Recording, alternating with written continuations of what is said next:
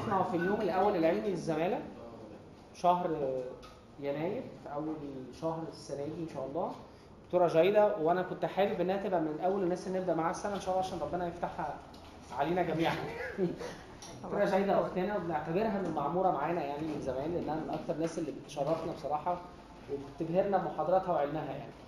دكتورة جيده معروفة في مجالات كتيرة منها النيورولوجي منها psychiatry منها ال sleep. النهارده ح... ان شاء الله هتدينا محاضرة عن ال dementia وبعد منها في case presentation هتقدمها دكتوره رضا اتفضلي. ميرسي جدا جدا على التقديم الجميل وشكرا إنك ذكرت إن أنا بشتغل neurology عشان هويتي دلوقتي بقت على المحك. وحقيقي أنا اكتشفت المعلومة دي كانت غايبة عن ناس كتير. فاكرني psychiatry ومش بس psychiatry لا child psychiatry يعني الموضوع كان أعمق مما كنت أتخيل. فالنهارده هنتكلم على الجزء ال geriatric إن شاء الله على المسنين. ودي من الحاجات اللي أنا بحب أشتغل معاهم قوي قوي dementia بقى يعني إيه؟ عشان نقول إن حاله عندها dementia dementia is not diagnosis dementia is symptom زي ما ال headache is not diagnosis. زي ما ال hemiplegia is not diagnosis. it's symptom. Symptom يعني عرض لمرض تاني. فكلمة dementia عادة it's a gradual deterioration of some of the mental functions. The chief complaint is usually concerned مع ال memory. يعني عادة البني آدم ده بيشتكي من مشكلة في الذاكرة الأول قبل أي حاجة تانية. بس مش كل ال dementias بتبتدي ب loss of memory بعض ال dementias بتبتدي بحاجات تانية خالص.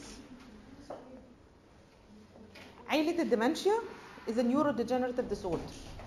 أنا ما عنديش حاجة بتقول لي which neuron هيموت وإمتى. ولا ال course بتاعي هيمشي smoothly ولا مش smoothly أول حاجة ال memory loss تاني حاجة ال symptoms اللي هتيجي وراها. ممكن يكون عندي مشكلة في ال mood ممكن يكون عندي مشكلة مع ال coping ممكن يكون عندي behavioral changes. عندي مشكلة في ال insight وعندي مشكلة في ال daily activities. insight يعني أنا ما عنديش مشكلة. كانوا زمان بيقولوا لنا لما تيجي حالة عندها dementia هي بتشتكي من ال dementia عادة انت مش حالة dementia ده عنده depression ده عنده anxiety pseudodementia of depression أو حاجات تانية إن هو بدا يشتكي هو he is not aware of his problem يعني he is aware of his problem فدي مش حالة dementia بتاع ال dementia الناس جايباه بيشتكوا. ده اتغير شوية لأن إحنا عندنا حالات highly intellectual وبدأت تلاحظ إن عندها مشكلة في ال memory. كلكم بتحبوا تتريقوا وتقولوا عندنا الزهايمر الالزهايمر ما بيجيش قبل 45 يا جماعة. فقبل ال 45 دور نفسك على تشخيص تاني. Anxiety depression lack of sleep. مخنا مش منظم. يعني أي تشخيص تاني إنما مش هنقول إنها dementia.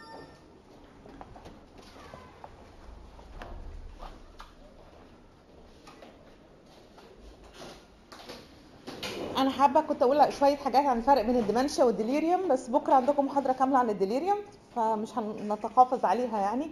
بس مبدئيا delirium I have a disturbed cerebral function. ما يطلق عليه اجمالا encephalopathies ان أنا ما عنديش حاجة structural بس عندي حاجة functional.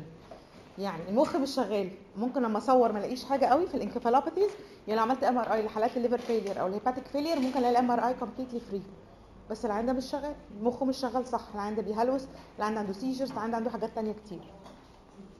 ال course بتاع حالات ال dementia بيكبر وبيزيد. ال incidence بتاع ال dementia عمال يزيد.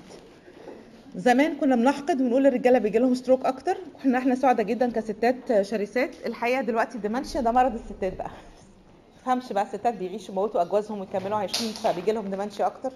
بس ال longevity of women أو ال life span بتاعهم أطول. فال incidence بتاع ال dementia بينهم أكتر. أغلب الحالات بت develop dementia ما بين ال 55 وال 75 ده الوقت اللي هما بيتقدموا لنا فيه.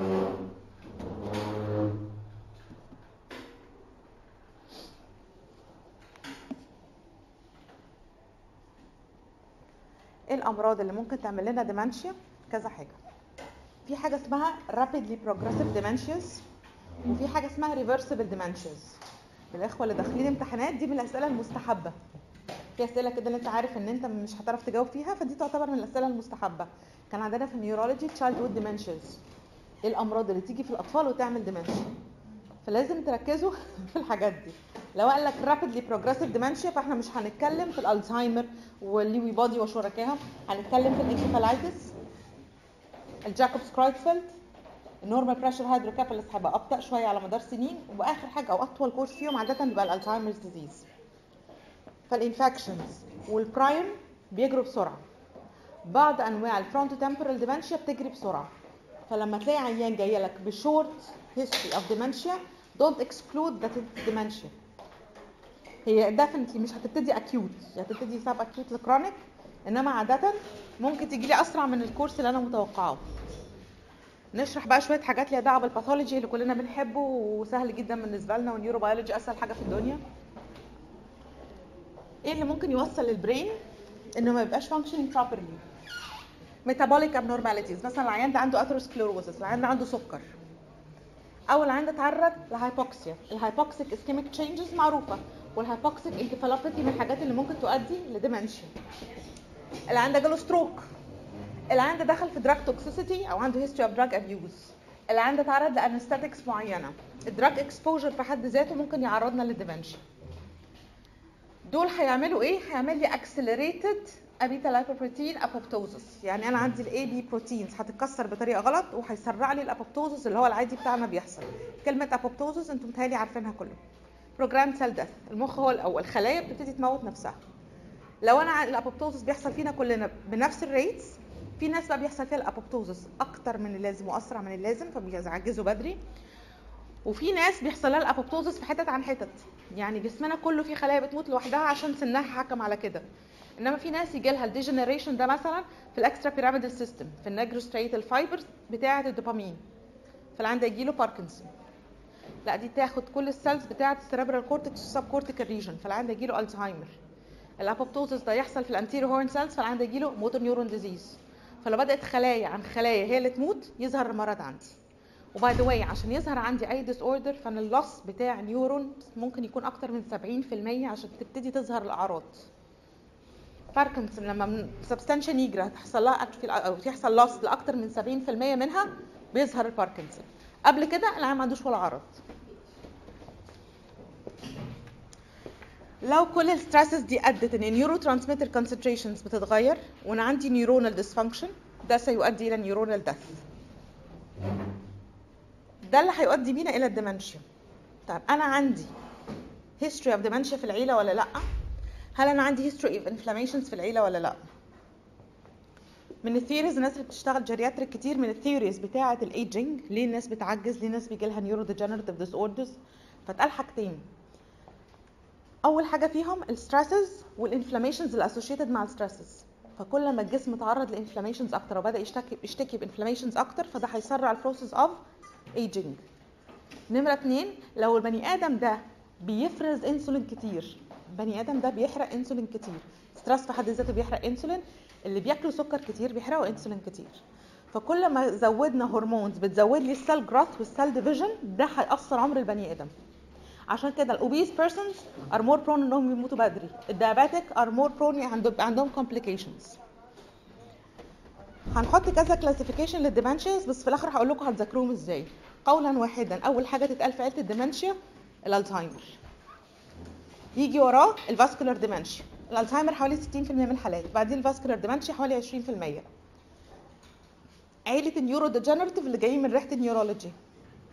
Parkinson's dementia Lewy body dementia frontotemporal dementia Pick's disease Jakob's Creutzfeldt disease لو عايزين تحطوا Jakob's Creutzfeldt مع عيلة ال infections في infections بتعمل dementia Jakob Creutzfeldt اللي هو من عيلة البرايون وفي في عيلة البرايون 3 4 ورا بعض. ال HIV ال multifocal leukoencephalopathies زمان كمان كان السيفلس واحد منهم. بس النهارده عشان تشخص لي dementia due to syphilis it's extremely difficult. آخر حالة neurosyphilis اتشخصت في مصر كان الدكتور عمر الجرم الله يرحمه في أوائل الثمانينات ودي بنقولها للتاريخ. عشان في طلبة لحد النهارده بيجاوبوا دي due to syphilis عيب يا ابني ال antibiotics مالية الدنيا خلاص. اللي بيجي له سيفيلس في أول stage بيتشخص وبيتعالج. دول irreversible. دول reversible يعني دول ممكن أشتغل عليهم. عشان لو اتسالتوا reversible dementias آه في reversible dementias بس هو ما يقصدش neurodegenerative يقصد العائلات الثانية العائلات الثانية زي normal pressure hydrocephalus thiamine deficiency ال liver diseases ال hypothyroidism parathyroid و Cushing syndromes chronic inflammations trauma post traumatic الناس بتجيلها amnesia وبعد ما تعدي trauma على خير لا ممكن ي recall كل الحاجات اللي راحت منه. لو أنا عندي brain tumor وال brain tumor ال clinical picture هتبقى very deceiving gradual onset progressive course deterioration في ال mental functions. فهنبقى tricked إن دي ممكن تكون dementia صح؟ طيب العيان ده ممكن يبقى عنده memory loss الفيصل عشان أقول dementia ولا مش dementia إن أنا لازم أصوره. فجزء من ال investigations أو ال lab workup بتاع حالات ال dementia إن أنا لازم أصور ال brain أنا مش هشخص بال imaging ال dementia. هقول لكم بنشخصهم إزاي بس CT per se مش خاصش حاجة خالص. MRI هناخد شوية clues مش في الحالات ال early في الحالات ال very late يعني شوف المنظر ال atrophy اللي هوريه لكم في الصور ده. لا ده العيان عي وشبع عيا وبقى لنا 25 سنة بنتعالج مثلا. أو بقى لي 10 سنين عندي ال pathology ده على الأقل عشان أشوف significant loss. اللي يشخص early ال functional MRI في functional MRI في اسكندرية؟ آه في مركزين أشعة private في اسكندرية عندهم functional MRI بس ال functional MRI الحالة تكلفتها حوالي 5000 جنيه. فلو ما كنتش مالي إيدك قوي وأنت بتبعت أو العيان معاه فلوس كتير أو أنت متأكد إن أنت ماشي في سكة تشخيص صح ما تروحش تعملها. بس ال MRI وال CT they will exclude structural brain lesions زي brain tumors. زي إن يكون عندي cerebrovascular stroke. لأن هي وحشة في حقك قوي الحالة دي تكون stroke وتشخصها dementia لو شخصنا بقى بال sites في dementias زمان كنا بنقول cortical subcortical ودي كانت تقسيمة وجدول مشهور جدا. إيه الفرق بين ال cortical وال subcortical dementia في أسئلة بقى دلوقتي تانية. إيه الفرق بين ال anterior dementias وال posterior dementias ال anterior dementias عادة related لل Huntington's disease وال hydrocephalus normal pressure hydrocephalus posterior segments هتبقى affected أكتر في ال Alzheimer's disease cortical الالزهايمر وال frontal lobe dementias وال aphasias subcortical هيبقوا الباركنسون وشركائهم الهانتنجتون مثلا. تقسيمة تانية أو تقسيمة شبهها يعني. بس دي بقى بال clinical features اللي عند العيانين دول اللي عندهم anterior dementia اخبارهم إيه عندي behavioral changes disinhibition social life بتاعته بتتغير um, facial expressions وال attitude towards the others بيتغير اللي يعمل كده frontal lobe dementia normal pressure hydrocephalus ال Huntington's disease posterior أنا عندي مشكله في cognitive functions mainly memory و language التصرفات مش بتتغير كتير زي ال Alzheimer's disease subcortical زي في ال Parkinson's disease أنا عندي موتور أو neurological manifestations مفيش حالة هعرف أشخص باركنسون ولا Lewy body من غير ما ألاقي معاها dementia معاها rigidity و bradykinesia و tremors higher cortical زي في ال Alzheimer's disease عندي ال dysphasia وال agnosia وال apraxia مما سبق نقدر نقول إن الألزهايمر ممكن يجي ببوب spectrum كبير جدا طيف كبير جدا من الأعراض. الباقيين هم اللي بيبقوا very specific وأقدر ألقطهم.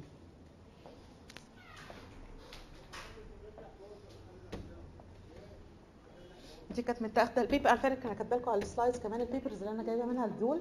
واللي أنا حطاهم as name of paper دوروا عليه لأن it's worth reading لو اتقرت كلها على بعضها هتبقى مفيدة قوي.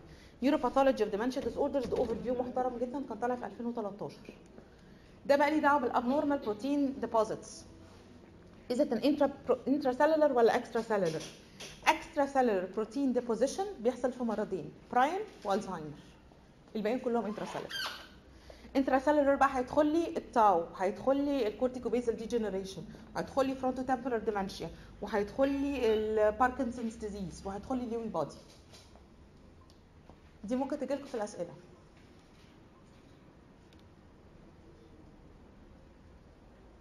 دي من الآخر بقى. دي ال slide اللي من الآخر. دي كانت منشورة في Nature في 2017 هنا بقى حاطط لكم الأول ال genes أول layer ال genes اللي بنشخص على أساسها الباركنس أو بنشخص على أساسها ال dementia اللي إحنا هنقابلها. ال abnormal protein ال related لكل واحد من ال syndromes دي. اللي بعدها ال misfolding يعني ال normal protein شكله إيه وال misfolding بتاعه شكله عامل إزاي. فإحنا عندنا مثلا في ال progressive supranuclear palsies PR أو في prion diseases PrPC ال abnormal هيطلع PrPSc ال A beta 42 هيطلع A beta بس. دول بقى زي ما اتفقنا دول ال extracellular برايم والزهايمر ودول كلهم intracellular deposition ال clinical picture اللي هتحصل إيه؟ هنا اهو بقت برايم هنا بقت Alzheimer's disease دي ال frontotemporal dementia وكل اللي تحتها. ال frontotemporal بقى أكبر spectrum فيهم دلوقتي. أو أكتر spectrum في الحاجات اللي إحنا بنكتشفها جديدة دلوقتي. Lewy body dementia آخر واحدة.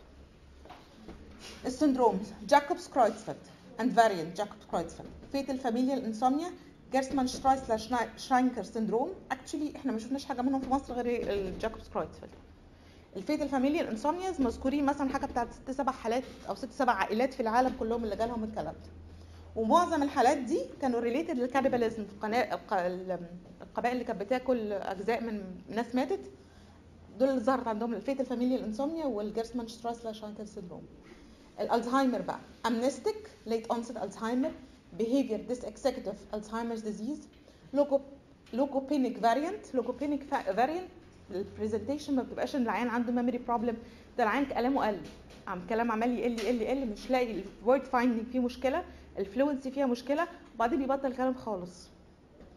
Posterior cortical atrophy. ال frontotemporal dementia عندنا behavioral variant non fluent agrammatic variant semantic variant frontotemporal dementia motor neuron disease corticobasal degeneration progressive supranuclear palsy هرجع لهم تاني عشان دول غالسين شوية ال Lewy body دي هنشرحها بالتفصيل ال Lewy body بيحصل مع ال Lewy body dementia وال Parkinson's disease dementia إيه الفرق بين ال Lewy body وال Parkinson's disease واحد اي حاله عندها باركنسون بحق ربنا idiopathic Parkinson's disease he will never develop dementia before 10 years. يعني لازم يكون عندي تاريخ من الباركنسون يعود إلى 10 سنوات قبل ظهور ال dementia عشان أقول إن دي Parkinson's disease dementia إنما لو أنا بقالي سنتين عندي parkinsonian features وبدأت ال dementia لا أنا غالبا رايحه في سكه ال Lewy body 10 سنين قبلها بنسميها early onset dementia. بعدها بنسميها late onset dementia. early onset dementia في حالة باركنسون إحنا ماشيين إن دي مش باركنسون مش دي دي مش Lewy body ال Lewy body هتيجي بدري قوي الباركنسون عشان شخص idiopathic Parkinson ليه cardinal features. Rigidity tremors bradykinesia postural instability. الأربعة دول لازم ألاقي منهم ثلاثة أو اثنين مسكت الاثنين في إيدي ومعيش hallucinations ومعيش delusions ومعيش dementia وما عنديش paranoid ideations وما عنديش visual hallucinations. باشا وابتدي أعالج. And they respond well لل anti parkinsonian treatment فما بدي السينمت العيان شم نفسه. by the way لو قابلت حالة باركنسون صغيرة في السن ما اديهاش سينمت كتير لأن levodopa carbidopa هي accelerate ال degeneration عندها هيجري مني في ال course of the disease هخسر مش هكسب. اتنين ال Lewy body بقى. لما بيجي عادة بيجي في سن برضه صغير ممكن يجي خمسينات ستينات. والستينات دي سن صغير لل brain ال brain بيبقى function كويس قوي لحد 65 يبتدي العيان ده آه عندي rigidity بس مش شرط يكون عندي tremors ومش شرط يكون عندي bradykinesia عندي حاجة من ريحة الباركنسون بس مش كل ال features بتاعته. مش classical features of idiopathic Parkinson اتنين العيان ده بي deteriorate بسرعة. يعني أنا تظهر عندي ال parkinsonian features أسبوعين ثلاثة وألاقي عندي visual hallucinations وراحت. شهرين ثلاثة وألاقي عندي paranoid ideations قبلها كان عندي sleep disorders هنتكلم عليها بالتفصيل بس دي بتشوفوها clinical كتير. يعني ال Lewy body بيتشاف مش ما بيتشافش. أكتر واحد طبعا الزهايمر يليه ال vascular ثالث واحد بيتشاف ال Lewy body فالعيان ده بقى fluctuating طالع نازل طالع نازل طالع نازل وأكتر عيان ماسك نفسه لحد آخر مرحلة. لا يمكن تقول إن عنده dementia يعرف يستر نفسه كويس قوي بس يعني ما يدخل بقى في ال gap بتاعة المعلومات حتى ما يعرفش يعمل confabulation زي حالات الالزهايمر لو خلصت المعلومة وقعت تماما. أول حالة Lewy body شفتها في حياتي جات لي في معمل النوم وأنا في النيابة. كان في حد من الأساتذة حولها ست كانت بتمشي وهي نايمة قبل كان عندها behavioral disorder قبل ال onset بتاع ال disease بحوالي خمس ست سنين. فدخلت عملت عندنا رسم النوم. هي كانت ست single عندها 56 سنة. أنا مش هنساها لأن دي من الأيام السوداء في شغلي الحقيقة. عملت رسم النوم روحت مع أهلها تاني يوم الصبح. هي ما كانتش متجوزة اللي كانت جاية بها أختها واولاد أختها. بعدها بشهرين لقيت الست داخلة بشنطة سفر جوه نريمان في نبطشيه بالليل وداخله عليا معمل النوم. هي فقدت هي نزلت غضبانة وخايفة هي كان عندها paranoid ideations انهم عايزين الشقة وعايزين يطردوها وحاجات كده. خرجت وهربت منهم. بعد ما هربت دخلت في blackout هي مش فاكرة ولا حاجة خالص عن حياتها. إنما هي فاكرة إنها جت عملت رسم النوم. والعنوان في الحضرة. وراحت داخلة لي على معمل النوم بشنطتها. ودي المعلومة الوحيدة اللي هي فاكراها. إحنا لا عندنا records ولا يحزنون. فقعدنا بقى ندور وكلمت الأستاذة الحالة اللي كانت جاية حاجة فلانة اللي كانت جاية. وهي فاكرة اسمها بس مش فاكرة العنوان. ومش فاكرة ترجع البيت إزاي. فتاني هم بيبقوا كويسين أو ماسكين نفسهم بس ال blackouts بتاعتهم بتبقى قاسية جدا. frontotemporal dementia يفرق عن الباقيين إن هو بيبتدي لي عادة ب dysexecutive problems يعني dysexecutive problems يعني أنا بعرف أزرر هدومي. لا هو يفقد فكرة بقى إن أنا عارف أزرر أو أفتح الحاجة بالمفتاح. بندخل في type of apraxia دي أول حاجة. أنا ما أعرفش أنفذ حاجة كنت بعرف أنفذها قبل كده. اتنين أنا عندي مشكلة في المكان والمسافات والمساحات فممكن أخبط في حاجة وأتعبط في حاجة أروح عنوان بالعربية وأنسى العنوان ده كان فين. وأنا بروح العنوان ده كتير فانا عارفه. أو ادخل من طرق مش العادي ان أنا بدخل فيها وامشي عكس الاتجاه which is an abnormal sign حضرتك. في مصر دي إحنا بنعتبرها عادي إنما بره دي حاجة مش طبيعية تماما ثلاثة العند عنده behavioral changes. الألزهايمر لما يجي لهم ألزهايمر هي شخصيته هتفضل معاه. يعني هو قليل الأدب ولسانه طويل هيقل ادب وهيطول لسانه. هو مؤدب من الأول مكمل مؤدب. أنا قابلت حالة عندها ألزهايمر بقى لها سبع سنين عندها ألزهايمر في منتهى النظام والترتيب والنظافة لأن this is his character. هو خلقته الراجل منظم ونظيف وقاعد neat طول الوقت ومش مبهدل في نفسه. فشخصيته بتتغيرش. ال frontotemporal لا. frontotemporal يبقى disinhibited disinhibited ليه؟ مشكلتي في ال frontal lobe إن هو بيعمل لي behavioral inhibition يصح ما يصحش. حلال حرام عيب مناسب يتعمل دلوقتي ولا ما يتعملش. في كياسه إن أنا أعمل الموضوع ده ولا ما فيش. This is lost. يبقى راجل محترم يبتدي يعاكس. ست لسانها نظيف وتبتدي تشتم.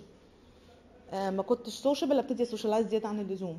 ما كنتش aggressive ابتدي ابقى aggressive و usually towards the worst يعني دايما بتبقى أعراض أوحش مش أعراض أحسن كتير في تغيير شخصيته.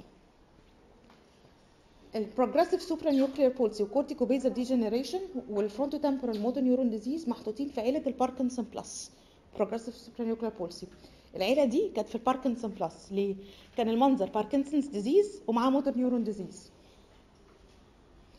المنظر Parkinson's disease ومعاه pyramidal معاه extrapyramidal و pyramidal ودي typical ومعاه autonomic changes PSP كان معاهم Parkinson classical Parkinson وبالمناسبة بيبقوا levodopa responsive في الأول.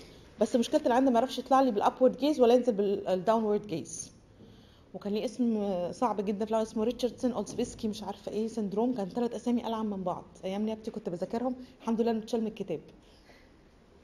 وكانوا صعبين جدا في التشخيص. وكان مشكلته العيان ده إنه عادة بيقع بدري. الباركنسون ما بيقعش بدري. الباركنسون بيقع بعد يبقى complicated يبتدي يقع في الشارع خمس سنين ست سنين من العيان. إنما ده يبتدي من أوائل ال signs بتاعته إنه بيتكفي على وشه وهو ماشي. جزء منها عشان ال gaze وجزء جزء منها عشان ال vision. نرجع بقى لل behavioral changes اللي موجودة في حالات ال dementia. يا psychotic neurotic impulsive pain و agitation يعني ممكن يكون عندي paranoid وعندي delusions عندي hallucinations و confabulations neurotic ما نفسيش طبعا الكلمة دي قديمة بس نراعي يا جماعة إن دي متاخدة من كتاب بتاع family physicians دي متاخدة من ال site بتاع family physicians anxiety و depression impulsivity واحدة من الأعراض اللي إحنا هنتعامل معاها بعد كده. ال response بتاعهم to pain is different than normal. يعني هو بيحسوا بالألم أكتر وردود أفعالهم أعلى وال emotional triggers بتاعتهم على threshold واطي يبتدي ينفعل زيادة عن اللزوم. And this was not his character قبل كده. Agitation من غير سبب. تركة من الشغل السنين اللي فاتت دي كلها عيانين الألزهايمر. الصوت العالي يخضه والدوشة تضايقه قوي. والزحمة الكتير أو لو اتغيرت الوشوش يتدهور منك ولو نقل مكان سكنه يتدهور منك. فلما يكون عندك حالة إنهم يقدروا يجيبوا لها caregiver في البيت أو يعملوا نبطشات عليها في البيت دي أريح للحالة مش أريح لأهلها طبعا. إنما لما تبتدي تنقل شهر في بيت بنتها وبعدين شهر في بيت ابنها وبعدين شهر في بيت ابنها الثالث كل شهر من دول هنضيع كام يوم في الأولانيين؟ she is deteriorating وأنتوا مش فاهمين ليه وترفعوا جرعات على مياني تغيير المكان الصوت الكتير الدوشه الكتير والوشوش الكتير بالنسبة لهم خضة. فلو أنا عايزة أ schedule زيارة لحالة الزهايمر ه schedule الزيارات دي ما يدخلش عليه عدد كبير. وتدخل عليه familiar faces وما نقعدش نلكفه كتير في الأعراض اللي عنده. يعني مش شرط نصححه كل شوية لأن هو مش قصده يغلس علينا بس مش فاكر فعلا اللي إحنا بنقوله. قبل أن يكون دم... قبل أن تكون dementia اسمها MCI في normal cognitive decline بيحصل مع الايجينج كل المسنين بيفقدوا جزء من المعلومات بتاعتهم. جزء من المعلومات دي بشرط it is mild. ال rate مش سريع. الموضوع مش بيزيد يعني مش من شهر للتاني للتالت للرابع المعلومات بتزيد بتقع مني زيادة. It is stable. و it does not interfere with my daily activities. يعني أنا كنت بروح أزور مش عارفة إيه كل خمس سنين أروح مثلا أزور حد من عيلتي في المدافن كل خمس ست سنين مرة. وارد إن أنا في المرة بعد ما عجزت ما كنتش فاكر العنوان بالظبط. دي حاجة بعملها كل خمس ست سنين. بس مش أنا رايح شغلي ونسيت السكة. الشغل ده أنا كنت بروح كل يوم. اتفقنا؟ آه ده طبيعي. انما ما ينفعش ينسى أسامي ولاده. ما ينفعش ينسى أسامي ناس عزاز عليه. تمام؟ وبالمناسبة ال emotional memory بتاعتهم عالية جدا ال semantic memory عالية جدا. حتى ما بيجي له الزهايمر هو هينسى بعض المعلومات بس في حاجات بالنسبة له ما بتقعش لأنها ذات أهمية. كان في دكتور بعالجه ولاده يعني أولاده جم معاه. الحاجة الوحيدة اللي مش ناسيها فلوسه بحسابات البنوك بالأرقام. المعلومة الوحيدة اللي ما وقعتش من ال memory خالص. بال passwords بتاعت البنوك يعني عامل بقى حاجات كتيرة ومش عارفة إيه. ومشكلة ولاده إن هم ما عندهمش أي access للمعلومات دي. ولو المعلومة دي طارت من الأب خلصت. هم مش عارفوا يوصلوا حاجة من اللي عنده ده. الحاجة الوحيدة اللي مش واقعة منه يعني ناسي ياكل وناسي هدومه وناسي حاجات انما فلوسه مش ناسي ولا قرش فيها. ال MCI بقى اللي هو ال minimal cognitive impairment تقسيمة ال MCI single domain multiple domain single domain يعني عنده عنده complaint واحد. multiple domain إحنا بنشتكي من كذا حاجة. ال single domain either amnestic or non amnestic يعني إما إن العيان ده عنده مشكلة في الذاكرة بس. دي MCI لسه مش dementia لا أنا الذاكرة زي الفل بس عندي مشكلة بقت رهيبة في السواقة وإن أنا أتعرف على الأماكن. دي حاجة في ال executive functions multiple domains بقى عندي كذا حاجة متأثرة ودي برضو amnestic و non amnestic طب هو أنا هفرق ده إزاي عن الألزهايمر بعد كده؟ يفرق في حاجتين. أول حاجة ده ال early stages ودي كان زمان بنحطها early Alzheimer's disease بقى عندنا حاجات قاطعة أقدر أقول بيها دي MCI ولا مش ولا early الزهايمر function ال MRI واحدة منهم. genetic studies واحدة منهم. ال progress بتاع ال patients وال scales اللي إحنا بنستخدمها واحدة منهم. ال MCI يعتبر term جديد انه بقى مثلا حاجة بتاعت 20 سنة ده في في عمر العلم حاجة صغنونة يعني. من أقل من 20 سنة وإحنا بنستخدمها. الناس اللي عندها كبار في السن عندهم مشاكل في الذاكرة. أغلب حالات الألزهايمر بدأت ب MCI بس مش كل ال MCI هيقلب ب dementia بعد كده. بعض حالات ال MCI بتبقى resulting from stress and anxiety depression. طب يفرق إيه ال MCI عن ال cognitive impairment العادي أو النسيان العادي؟ It is not regressive. أنا مش هرجع تاني. Once إنه حصل يا هثبت عليه يا هبقى اوحش it will not improve. عشان نستريح بس من النقطة دي. كل الأمراض دي سكه اللي يروح وما بيرجعش. أحسن حاجة نعملها إنك تثبته. تحصل لي شوية أعراض بس عمره ما هيبقى completely reversible لحد ما أرجع لل baseline بتاعي تاني. studies بره بتقول ان حوالي 15% من ال population ممكن يكون عندهم المشكلة دي. وطبعا ده كان topic خرافي لل researches مثلا في 2000 و... 2005 ل 2010 واتعمل test كتيرة جدا. مثلا منها في olfactory battery عملوا لهم صندوق فيه 12 ريحة ويقعد يشم كل ريحة فيهم واللي يقدر يميز مش عارفة 8 من ال 12 لا يا جماعة ما عندوش MCI لأن ال olfactory bulb واحد من ال areas اللي بيبتدي عندها dementia testing for uh, MCI أنا ه test ال episodic memory ال executive functions وال processing speed سرعتك وانت بتنفذ الحاجة تفرق. فالإخوة اللي بيذاكروا قاعد أربع ساعات قدام صفحة واحدة. دي مش MCI يا جماعة ده تهنيج ده block. قوم سيب المذاكرة أعمل حاجة تانية وهنرجع لها تاني. بلاها الموضوع ده خالص وذاكر حاجة تانية. This is a block مش MCI ال episodic memory هم عندهم مشكلة في بعض المعلومات. و by the way ال MCI كل العيلة دي بقى مشاكلهم أكتر مع ال short term memory مش مع ال long term memory فيقول ده جايبه سيره أمها وميتين كلهم كل ال long term memory intact إن شاء الله لحد آخر مرحلة من المرض. مشكلتي مع حاجتين ال short term اللي حصلوا قريب و processing new informations اللي داخل بعد كده بيقع بسرعة من بداية المرض.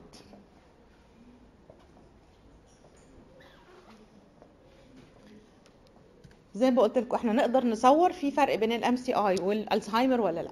ده study على ال Medscape إحنا خدنا control patients ناس ما عندهاش ألزهايمر وناس عندها Alzheimer's. وبصينا عليهم. دول ال older controls versus MCI بالمناسبة الحتت الحمراء دي اللي إحنا بندور عليها دي المفروض إن دي الحتت اللي ما فيهاش pathology sorry الابيض ده اللي ما فيهوش pathology الأحمر ده اللي هيبتدي عندنا impairment في ال circuits بتاعته. الدوائر دي بدأت تتأثر شوية. Patients لسه represented newly. ده المنظر بتاعهم. حالات MCI هتلاقي إن هي عملية بدأت تولع وتحمر. فين؟ عند ال temporal lobes وعند ال hypothalamus وعند ال hippocampus لما الموضوع يتفاقم عندنا Alzheimer's disease بتشوف الفرونتال والاوكسيبيتال والسيربيلر والبارايتال كل دول بقوا affected معانا في ال disease ف actually ال functional MRI يقدر يفرق لي أنا في أي مرحلة من المرض. ده منظر تاني لحالات عاملة function عاملة whole brain functional network في ال functional imaging أنا ممكن أصور tracts وممكن أصور hubs مين فيهم بيشتغل؟ يا hub يعني ال center أو الحتة اللي شغالة فيها. والصور بتاعتها مبهرة إلى أقصى درجة. انكم تتفرجوا على ال hubs بتاعة ال brain حاجة مبهرة جدا. وكان في واحدة فيهم مش فاكرة كانت بتاعت which function بس كانت مصورة إن ال hubs وال connections جوه ال brain عدد الأسلاك والوصلات intracranial لوحدها أكبر من عدد ال hubs اللي في المطارات اللي في العالم كله. لو حطينا شبكة المطارات العالمية كلها قصاد شبكات التوصيلات اللي جوه المخ ف actually اللي جوه المخ أكتر من اللي في شبكات الطيران العالمية كلها. وأكتر من شبكات الإنترنت اللي في العالم كلها. كل ده موجود inside one brain ده normal brain ده brain عنده MCI وده brain عنده Alzheimer's disease بيقيسوا ب densities معينة في points معينة عشان يقارنوا. ف actually كل ما شفتوا points أكبر كل ما عرفتوا ان ال lesions أكبر. قارنوا بين هنا وهنا إن this is a normal side ده يعتبر a, a normal patient أو control patient. مين مرشح أكتر من أي حد تاني يجيله dementia الكبار في السن. اللي عندهم family history ال diabetic وال hypertensives الناس اللي عندها depression وما بتعالجوش. low education. الناس ما بتستخدمش دماغها عموما مرشحه يجيلها الزهايمر أكتر من الباقيين. فتاني أما بقول لحد استخدم دماغك. وفي term طالع كده موضة اسمه neurobics اللي هو neural aerobics تدريبات المخ. فبدل ما الإخوة مدربي التنمية البشرية ياخدوا الشغلانة دي منكم يعني إيه neurobics actually هي كل الحاجات اللي جدودنا كانوا بيعملوها أنتوا ما بتحترموهاش. مين فيكم ما شافش جده قاعد في البلكونة مع الكلمات المتقاطعة وبيحلها؟ it's brain training الناس اللي بتلعب سودوكو. اللي بيلعبوا شطرنج اللي قاعد يلعب طاولة على القهوة it's mental training وكل ما عملنا regularly كل ما كان أفضل. بقرأ قرآن بقرأ حواديت بحب أتفرج على حاجة. حاجة أنا اللي ببذل مجهود فيها مش بس بستقبلها. يعني بتفرج وبسمع بس أنا recipient أنا ما بشاركش بحاجه إنما كل ما كان عندي regular mental function كل ما حميت مخي أكتر. The higher education the better. The probability إن إحنا ما يجيلناش آه، dementia. حتة بقى ال head traumas آه الناس المرشحة لل head traumas ممكن يجي لها dementia أكتر من الباقيين بكتير قوي الحقيقة معظم الرياضيين المشهورين ما جالهمش dementia بس إحنا ما شفناش مين اللي مش مشهورين اللي جالهم traumas وما تشخصوش ب dementia تاني الستات يعني مرشحين أكتر من الرجالة اللي عندهم Down syndrome لو ربنا مد في عمرهم هيجي لهم early onset dementia عشان ال genetic linking مش عشان الستات عندهم Down ال Alzheimer's disease either familial أو sporadic ال familial دول الثلاثة genes اللي إحنا بندور عليهم اي بي بي بي اس اي 1 بي اس اي 2 ده مش الجينات اللي هتتحفظ للأسف يعني. كروموزوم 21 معانا في اللعبة بإذن الله وده مهم إنه يتذكر. sporadic بقى. يا إما عندي gene polymorphism يا إما عندي environmental factors إيه في الحاجات ال metabolic ترشحني يجي لي الزهايمر أكتر؟ hyperhomocysteinemia و homos hyperhomocysteinemia من الحاجات اللي ممكن تعمل stroke كمان في ال young age hypercholesterolemia الإنسولين اللي بيفرز كتير زيادة عن اللزوم whether I'm diabetic or not diabetic. عشان كده طلع التحليل المشهور إن الناس بتقيس ال serum insulin بتاعها صح؟ مش يقول لهم أنتوا هتبقوا prediabetic ولا مش diabetic ولا عندكم insulin resistance ولا بتخسوا ولا ما بتخسوش. actually ده من الحاجات اللي هتساعدنا إحنا بعد كده في التشخيص. أي حد عنده pro-inflammatory cytokines كتيرة في الجسم. vitamin D deficiency ال folate و vitamin B 12 deficiency أسطورة فيتامين D اللي طلع عليها كلام كتير. بس محدش يشتغلكم. إحنا عندنا deficiency إحنا عندنا deficiency عنيف في مصر. أنا عاملة اتنين papers على الموضوع ده مع حد من الزم- من الزملاء وكان اقتراحه الحقيقة قبل ما المدة دي تطلع بثلاث أربع سنين إن إحنا قررنا إن إحنا نشوف الموضوع ده بجد ولا لأ. والأرقام اللي طالعة من مصر مخزية. يعني إحنا مش بنتكلم في ال gray zones بتاعة الفيتامين D deficiencies إحنا بنتكلم تحت الأرض. يعني إحنا في papers بتقول لك إن نبتدي من أول 10 its normal range لحد حاجة و30 ال healthy functioning body محتاج من أول حاجة و30 في الجسم لحد حاجة و60 okay ما ينفعش ندي فيتامين D عمياني لأنه it's lipid soluble vitamin مش هيتشطف من الجسم. A و E و D ما بيتشطفوش من الجسم. فلازم أكون حذرة وأنا بديهم. حالات اللي اتقاس لها كمية الستات اللي تحت العشرة اللي هو ثلاثة بقى وخمسة وثمانية وسبعة حاجات ده بقول لحضرتك ماشيه بالقصور الذاتي. يعني definitely once إن إحنا صلحنا دي بس آه في ناس كانت جاية ب sleep disorders واتحسنت وجاية ب depression واتحسن وجاية ب muscle aches رهيبة رهيبة واتحسنت. بس كان ده الحاجة الوحيدة اللي we tackled it وكانت موجودة pathological هل معنى كده إن كل واحدة عندها depression أو sleep disorder أو muscle aches هتبقى فيتامين D deficiency ممكن تكون حاجات ثانية بس if we excluded الفيتامين D deficiency هندور بقى في عيلة الفايبروميالجيا و chronic fatigue syndrome وحاجات ثانية كتير. إنما العيانين دول بيتبهدلوا يتعمل بقى battery بتاعة ال rheumatoid arthritis ونعمل battery بتاعة polymyositis ال aches ال body aches بتاعة فيتامين فيتامين D deficiency is painful ده من ال painful conditions ال osteoarthritis ال osteoporosis is not painful فاسطوره إن أنا بعمل للستات حاجة عشان تشوف عظمها ال osteoporosis هشوف ال bone density بس it's not a painful condition osteoarthritis is painful لو في مفصل ملتهب it's painful osteoporosis لا. فيتامين D deficiency painful فواحد عندي deficiency اعالجها ما اعالجهاش دي حاجة بيني وبين ربنا بس اكشن لو عالجتها ال outcome هيبقى أحسن كتير قوي غيرهم بقى الهيد انجريز الالومنيوم توكسيسيتي الهايبرتنشن فاسكولار انجري سموكينج وسايكولوجيكال ستريس دول يرشحونا لل... إن إحنا نتعب أكتر. في ناس كتير تقول لي أنا اخد علاج الاكتئاب ليه؟ ما ماشي على رجليا. قلت لها ما هو اللي عنده سكر بيمشي على رجليه 15 سنة. ما عندوش حاجة. بس بعد 15 سنة هيحصل له إيه؟ neuropathy و amputation و gangrene و renal failure وعينيه تروح صح؟ بينما اللي ماشي على العلاج 15 سنة علاج السكر بتاعه 15 سنة. بعد 15 سنة هيبقى شكله عامل إزاي؟ سليم. فتاني كله depression مش باين إنه عيان. ما إحنا كلنا ربنا ساترنا وكلنا عيانين بحاجات مش باينة علينا. بس المرض ده مدفوع الأجر بعد كده. من ضمن الحاجات اللي بتعمل بعد كده dementia ال untreated depression وال untreated anxiety oxidative stress ال pathway بقى النهائي اللي بيسلمنا في الآخر ال oxidative stress mitochondrial dysfunction abnormal protein accumulation وال inflammatory response in response to this accumulation. أنتوا أكيد شفتوا ال cascades دي كتير قبل كده أو الرسمة دي كتير قبل كده. كلمة mitochondrial dysfunction عشان تساعدكم أنتوا بقى شخصيا يعني إيه oxidative stress الجسم بيحرق وما بيرممش. أنا بحرق بس ما بلحقش أصلح اللي عندي. أكتر حاجتين يعملوا regeneration للجسم هما ال antioxidants والاكل السليم اللي إحنا مش بنقرب له طبعا والنوم. واحد من الحاجات ال energy generators في الجسم ال ATP ال ADP ال accumulation بتاع ال ADP على مدار النهار هو من الحاجات اللي بتسمح لنا إن إحنا ننام بالليل. وأثناء الليل بيحصل ال ATP restoration ونشتغل بيه تاني يوم الصبح. إيه اشهر anti ADP كافيين. الناس تشرب قهوة كتير تحرق ال ADP ده طول النهار تشطفه. ف actually you should sleep we should sleep completely مش عشان عندك شيفتات ومش عشان عندك شغل. لا حاول تعوض النوم اللي بيقع منك كتير لأن دي هتفرق معاك كتير جدا على ال long run ال antioxidants في في, الأكل. وأنا تعرضت للكلام ده كتير ill for a very long time. صحتي كانت يعني متبهدلة لفترة طويلة وقررت إن أنا أحط antioxidants في ال vitamins اللي باخدها. فكان فيتامين C وفيتامين E من أحسن الحاجات اللي زقتني على قدام كده. يعني ما عملناش حاجة لسه خدناش حاجة خالص. بس فرقوا معايا كتير جدا. if the body is subjected لل stress ما يمنعش إنك تحطي antioxidants لو ما عندكش contraindication مش بس تعرفوا إنكم لازم تذاكروا. فيتامين A is teratogenic ما ينفعش ادي فيتامين A في واحدة حامل عمياني رغم إنه فيتامين وخلقة وموجود في الجسم وكل الكلام اللطيف ده. اديته من بره it is teratogenic drug فتاني لازم أذاكر حد إيه ومش أي حاجة هقول 100% safe بس still respond لل oxidative stress اللي بيحصل مع ال stress كتير. ده يساوي إن الميتوكوندريا ما بتشتغلش. إيه الميتوكوندريا؟ أهمية الميتوكوندريا في الجسم إيه؟ إحنا عندنا عيلة كاملة اسمها mitochondrial disorders بتخصصات كتير منها neurology طبعا. الميتوكوندريا دي إحنا بنورثها من أمهاتنا مش من أبهاتنا. ف if I have mitochondrial error فأنا هورثه من عيلة الأم. ده كان الكلام الحلو قوي اللي كان بيتقال من حوالي 15 سنة. فجأة. فيها de novo mutations لا أنا هستلم الميتوكوندريا فيها غلطات في في ال encoding بتاعها.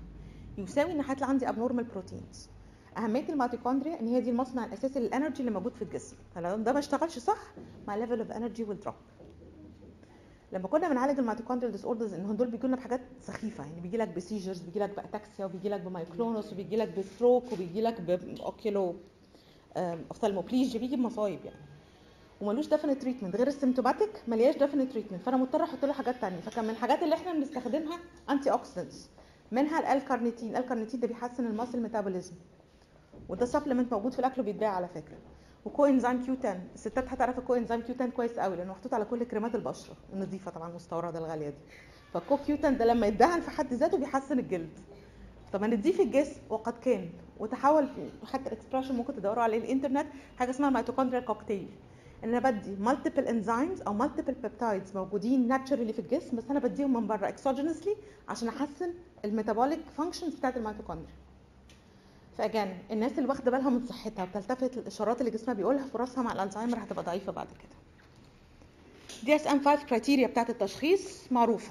I have a significant cognitive decline مقارنة باللي قبل كده. مشكلتي مع ال complex attention executive functions learning and memory language. Perceptual motor أو social cognition. البني آدم بيشك آه أو عندي informant. هيبتدي يقول لي أنا عندي مشكلة عند الشخص ده إن هو عنده مشكلة. أو لو الدكتور شاف الحالة دي قبل كده ورجع شافها تاني. بالمناسبة مارجريت تاتشر جالها ألزهايمر. اللي لقط إن عندها ألزهايمر الدكتور بتاعها. إن هي كانت بتعمل regular check up طبعا بعد ما تقاعدت وبطلت تشتغل يعني. وفي واحدة من ال check ups لاحظ إن هي عندها ألزهايمر. Substantial impairment في ال cognitive performance by documented standardized neuropsychological testing. يعني لو العيان ما اشتكاش وأنا ما اشتكيتش وأهله ما اشتكوش بس أنا عملت له test ولقيت عنده في مشكلة يبقى I have Alzheimer. I have dementia. ال cognitive deficit interfere مع ال daily activities الحد الأدنى المقبول لل daily activities اللي هو كان بيعملها قبل كده. يعني واحد كان بيدفع فواتيره لوحدها مش عارف يدفعها. جراح مش عارف يستخدم المشرط أنا قابلت أستاذ في كلية تربية رياضية sorry في كلية هندسة وتخصصه رياضيات mathematics فبقول له 5 زائد 3 بكام؟ قال لي 15 ده بالنسبة له يعني ال mathematics دي بالنسبة له الألف ب اللي هنبتدي نشتغل فيها. فال simplest mathematical problems كان فيها مشاكل معاه. أي رقم كان بيتقال كان بيتقال غلط. طيب ال cognitive deficits are not due to delirium و cannot be explained by another mental disorder. في وجود تشخيص تاني مش هقدر أشخص إن أنا عندي dementia يعني حالات السكيزوفرينيا ما بنقولش عندها dementia إحنا ماشيين في نفس ال spectrum رغم الأعراض ممكن تكون شبه بعضها جدا.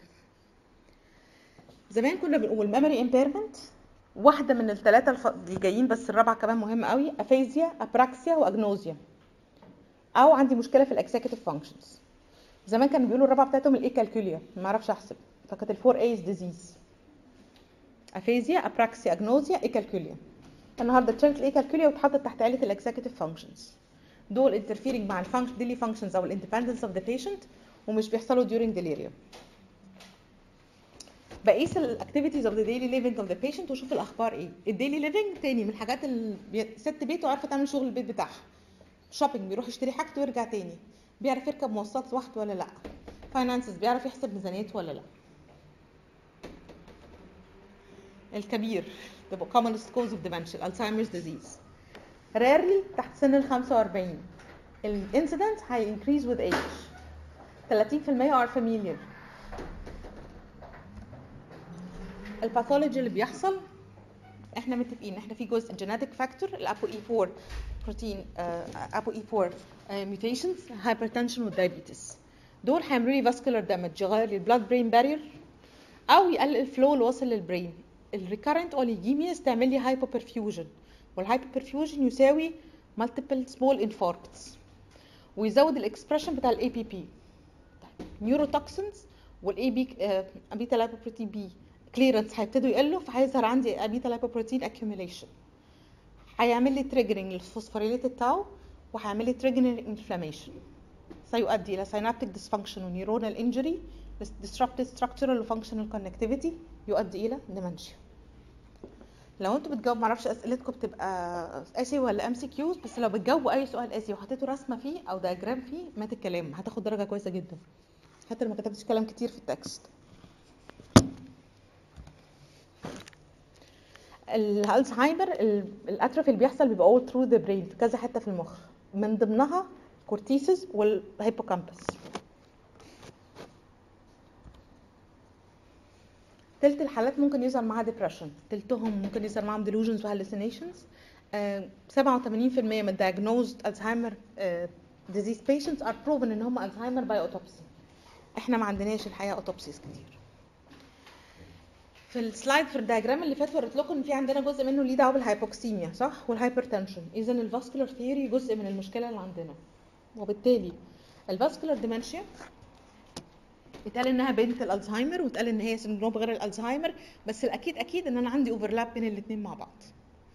حالات ال type 2 diabetes mellitus عندهم impaired neurogenesis و blood brain barrier dysfunction وعندي inflammation الماوس مش بان هنا الكرسر الهايبرجلايسيميا والانسولين ريزيستنس والفاسكولار ديسفانكشن سيؤدوا إلى ischemia أو other mechanisms و acceleration لل Alzheimer's disease pathology وبالتالي ل cognitive dysfunction حتى لو الواحد ما عندوش سكر ال hyperglycemia من الحاجات اللي هتبوظ ال cognitive functions عدو المخ الأكبر السكر على فكرة. إزاي تيجي ال vascular dementia إما atherosclerotic ما لاقيش حاجة structural يا إما multi-infarct dementias ممكن تكون silent strokes وعدت علينا. في حاجة characteristic في ال vascular dementia إن هي stepwise العيان ده بيمشي على step على stairs خطوة بخطوة. فكل incident تحصل بيظهر لي معاه new clinical picture ساعات بيبقوا aware إن دي حصلت وساعات ما بيبقوش aware إنها حصلت أصلا. ه confirm ب CT أو MRI وهيبين لي إن أنا عندي حاجة في ال white matter عندي حاجة في ال tracts بتاعتي عاملة لي dementia دي عادة subcortical dementia slide تاني في ال pathology يا إما عندي memory في حالات ال vascular dementia يا بت present ب mood يا ب memory يا psychomotor loss يا executive functions الثلاثه دول كانوا موجودين في الالزهايمر دي اللي ما كانتش موجودة. فلو العيان ده عليه neurological signs من عيلة ال pyramidal يبقى إحنا هنتكلم أكتر على vascular dementia من عيلة ال extrapyramidal هنفكر أكتر في ال Lewy body dementia اللي عنده معلوش signs نفكر في ال Alzheimer. By the way حالات ال Alzheimer disease ممكن تلاقيهم معاها tremors و rigidity بس مش زي حالات ال Parkinson's disease فلما تقالوا حالة Alzheimer disease مع rigidity و tremors revise this sign every now and then لو الموضوع كبر جدا فبقت الريجيديتي والبراديكا أو الريجيديتي والتريمورز كبار جدا وال cognitive signs قليلة يبقى إحنا inclined أكتر إن دي هت- هتقلب ل Lewy body بينما on the other hand لو فضلت كلهم tremors وال rigidity حاجة بسيطة جدا في ال background بتاعت ال symptoms يبقى دي خلاص دي concomitant مع ال Alzheimer okay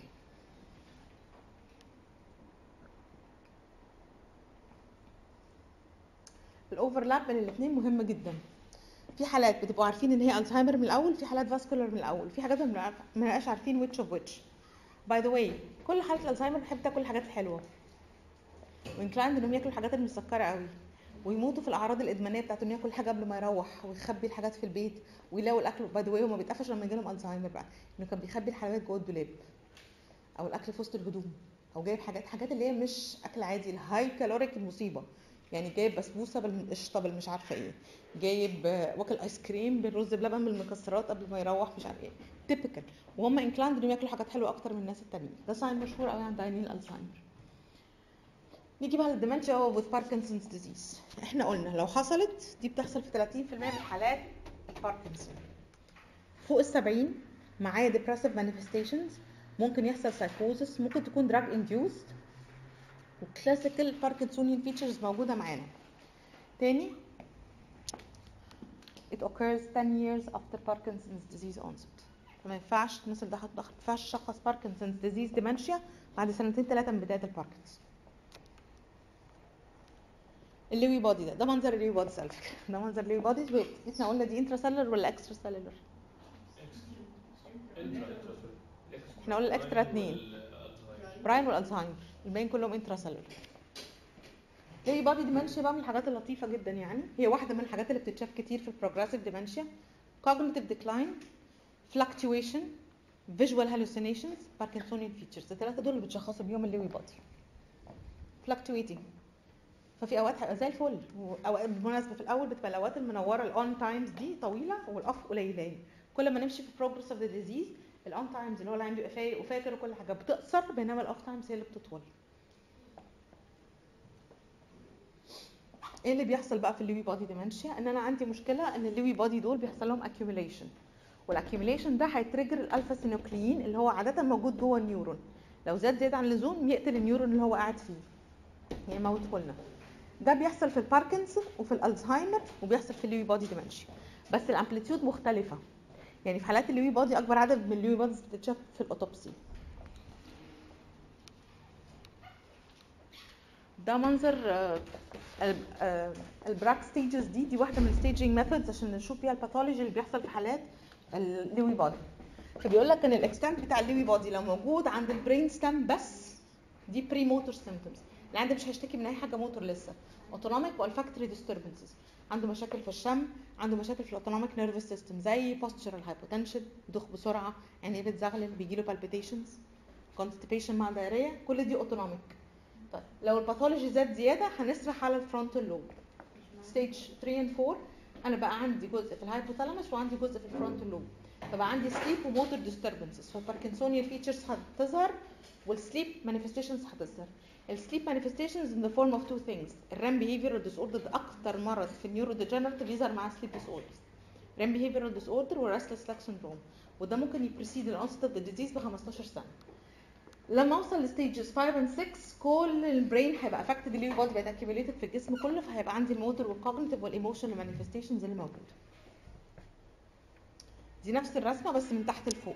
و olfactory bulb هو بس اللي affected brain stem ولا ال limbic هم اللي affected brain stem و limbic are affected ولا neocortical are affected على كل واحدة من دول ممكن أشخصها حاجة. يعني مثلا ال olfactory manifestations دي من ال early manifestations بتاعت باركنسون يعني يبتدي مش ما بيشمش بس بيشم الحاجة بطريقة مختلفة. كان بيدخن وبطل سجاير لأن ريحة السجاير بقت بتقرفه. كان بيشم حاجة كويس قوي وبعدين بدأ ما بيبقاش منتبه للروايح زي الأول. مشكلتنا الكبيرة مع ال Lewy body dementia غير إن هي percentage مش ضخمة في بس أنا عندي overlap بين الألزهايمر وال Parkinson وال Lewy body زي ما قلت لكم أنا ممكن أقابل ال rigidity في الثلاثه بس أقل rigidity هتبقى مع الالزهايمر وأعلى rigidity هتبقى مع ال Parkinson ال cognitive manifestations هتبقى أوضح ما يكون مع الالزهايمر بينما ال visual hallucinations أكتر ما يكون مع ال Lewy body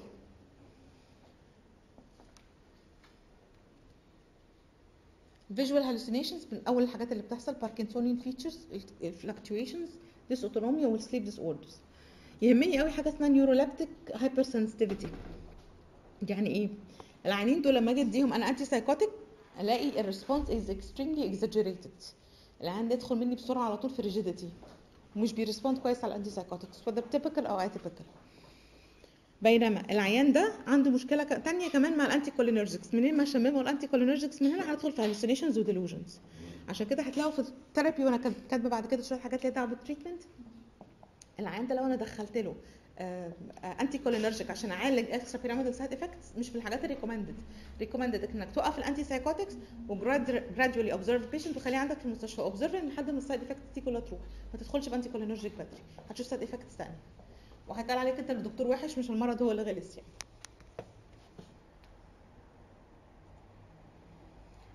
نعالجهم إزاي؟ إحنا قلنا عندنا parkinsonian features وقلنا عندنا Alzheimer features وقلنا عندنا حاجات من ريحة حاجات كتير قوي. أعمل إيه؟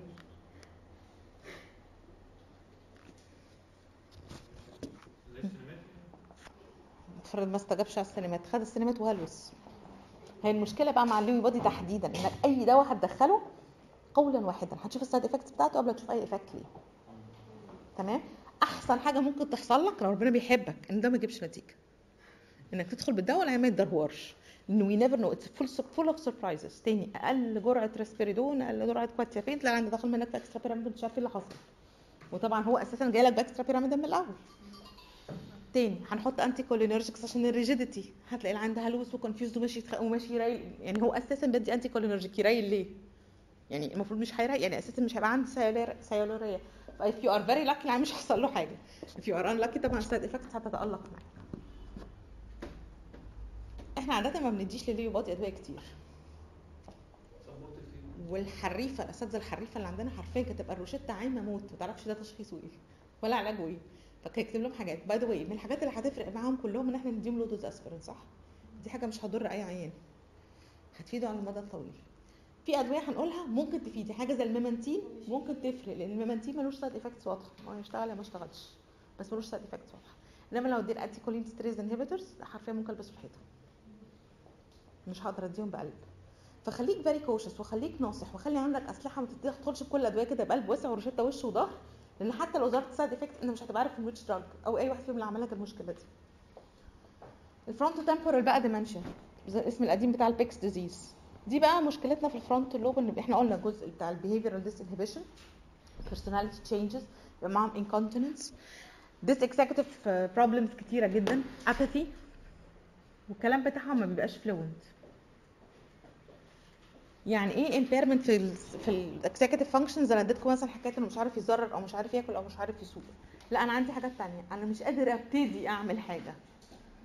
طبعا دي هتوجعكم لأن جزء مننا لا بأس بيها مش قادرة أبتدي أعمل حاجة. الطلعه الأولانية مش موجود. trigger ال contact الأولاني ما اشتغلش. مش قادرة أحدد هدف.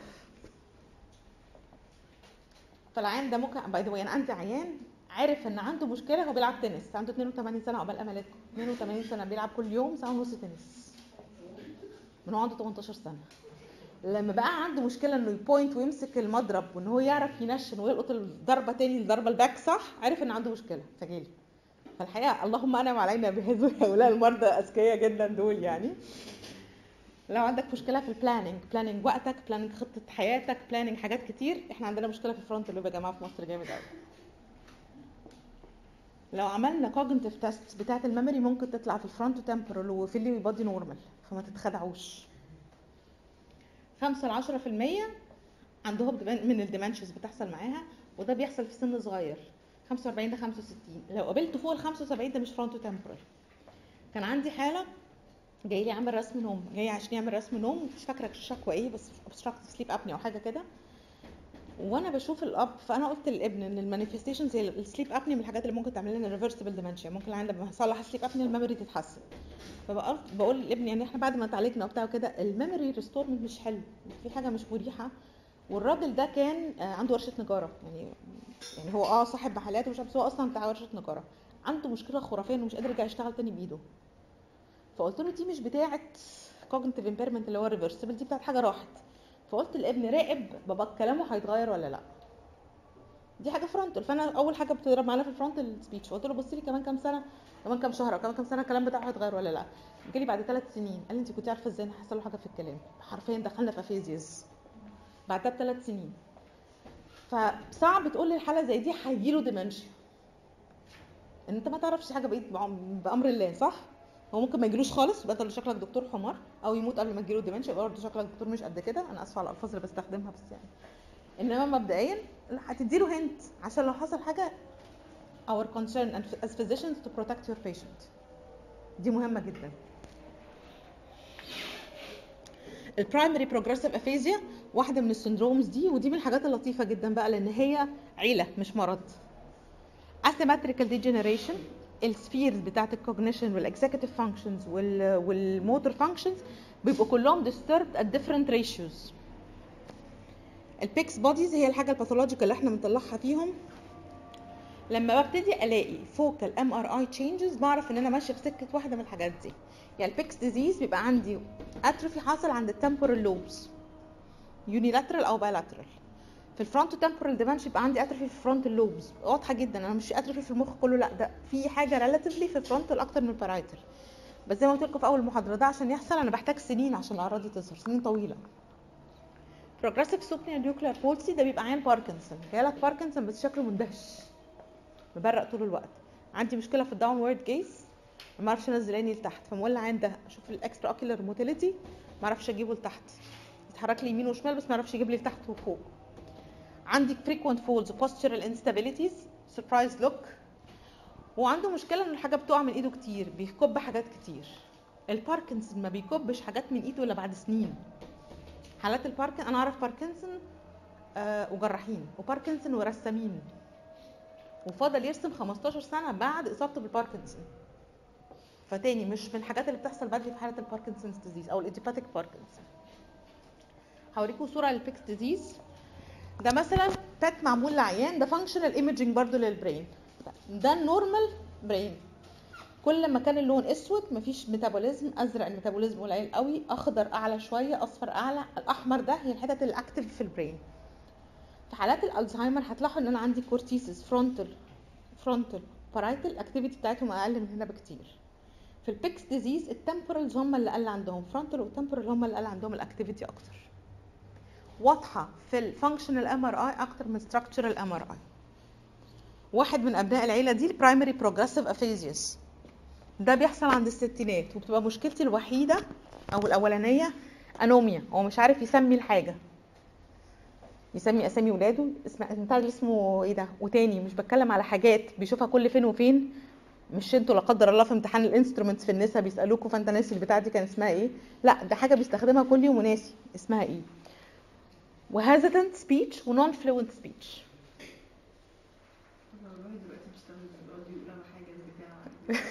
هاتولي اللي هناك ده؟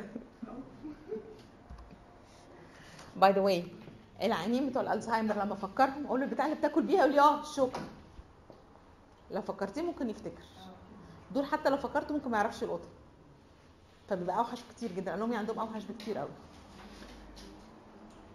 etiology تانية ممكن تعمل لنا dementia وده من الحاجات المشهورة واللي يعني من الحاجات اللقيطة اللي ما بتتشخصش. ال normal pressure hydrocephalus يعني إيه normal pressure hydrocephalus يعني عندي ما عندوش manifestations of increased intracranial pressure. أنا عندي hydrocephalus و hydrocephalus في adult brain. و hydrocephalus بيحصل إن ال ventricles بتوسع على حساب ال brain اللي هو فاضل على حاله أو بيحصل له atrophy فاللي بيحصل للعيانين دول إيه؟ ده ما بيشتكيش من headache و blurring of vision و vomiting which are the classical manifestations of increased intracranial pressure. بيشتكي من حاجة ثالثه dementia incontinence و gait problems. تاني على قد سهولة التشخيص على قد ما الحالات دي بتتشخصش. أي عيان عنده dementia إحنا متفقين إن إحنا هنعمل imaging imaging عشان exclude حاجة تانية. بس العيان ده ماشي لك ب spastic gait بيجرجر رجليه كده زي حالات ال paraplegia ماشي ب spastic gait بيشحر. وعادة بتيجي في سن كبير فبيقول آه السن بقى والرج... لا هو الحقيقة في ناس مسنين وبيمشوا كويس جدا جدا. والعيان عنده urgency و incontinence فدايما 66 67 هروح أدور في ال bladder وهروح أدور في البروستات وهروح أدور على حاجات تانية. فأي حالة جاية لكم ب urgency. معايا مشكلة في ال gait. check for the cognition أخباره إيه لأن هو ممكن ما يشتكيش من ال cognition تفتكروا بقى حاجة ليها دعوة بالسن. نعمل imaging نتفرج على المنظر. لما بصور ال brain بلاقي widening في ال ventricular system إحنا مش عارفين ال pathology بتحصل ليه بس أنا عندي مشكلة. ال ventricular system عمال يوسع وال pressure ده بي exert pressure على ال brain أو على ال ventricles ففي ال CT هتطلعت بسهولة جدا. مش حتى MRI في ال CT هلقط بسرعة جدا. أنا عندي very wide ventricles على حساب ال brain وما عنديش obstructive ما عنديش حاجة ساده جوه عشان تقول إن أنا عندي. يعني ده بيسموه obstructive communicating hydrocephalus. Communicating يعني كل ال ventricular channels مفتوحة على بعضها. مفيش حاجة مسدودة. بس المنظر كأنه مسدود هو لو الشرط هيبقى باين ventricles أكتر من التاني يعني أو أو تحت. أنت هتلاقي السد عند ال third ventricle أو السد عند ال fourth ventricle فبنعمل لهم مثلا MRI بتبان واضحة جدا.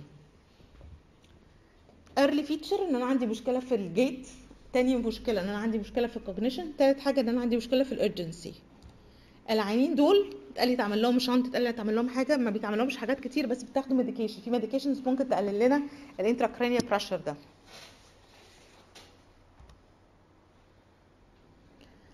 تشخيصه clinical suspicion وبعدين نعمل لهم imaging مفيش حاجات تانية هتتعمل. بالمناسبة ال lab بتاعهم كله هيطلع normal الباقيين مش هيطلعوا normal زي إحنا متخيلين.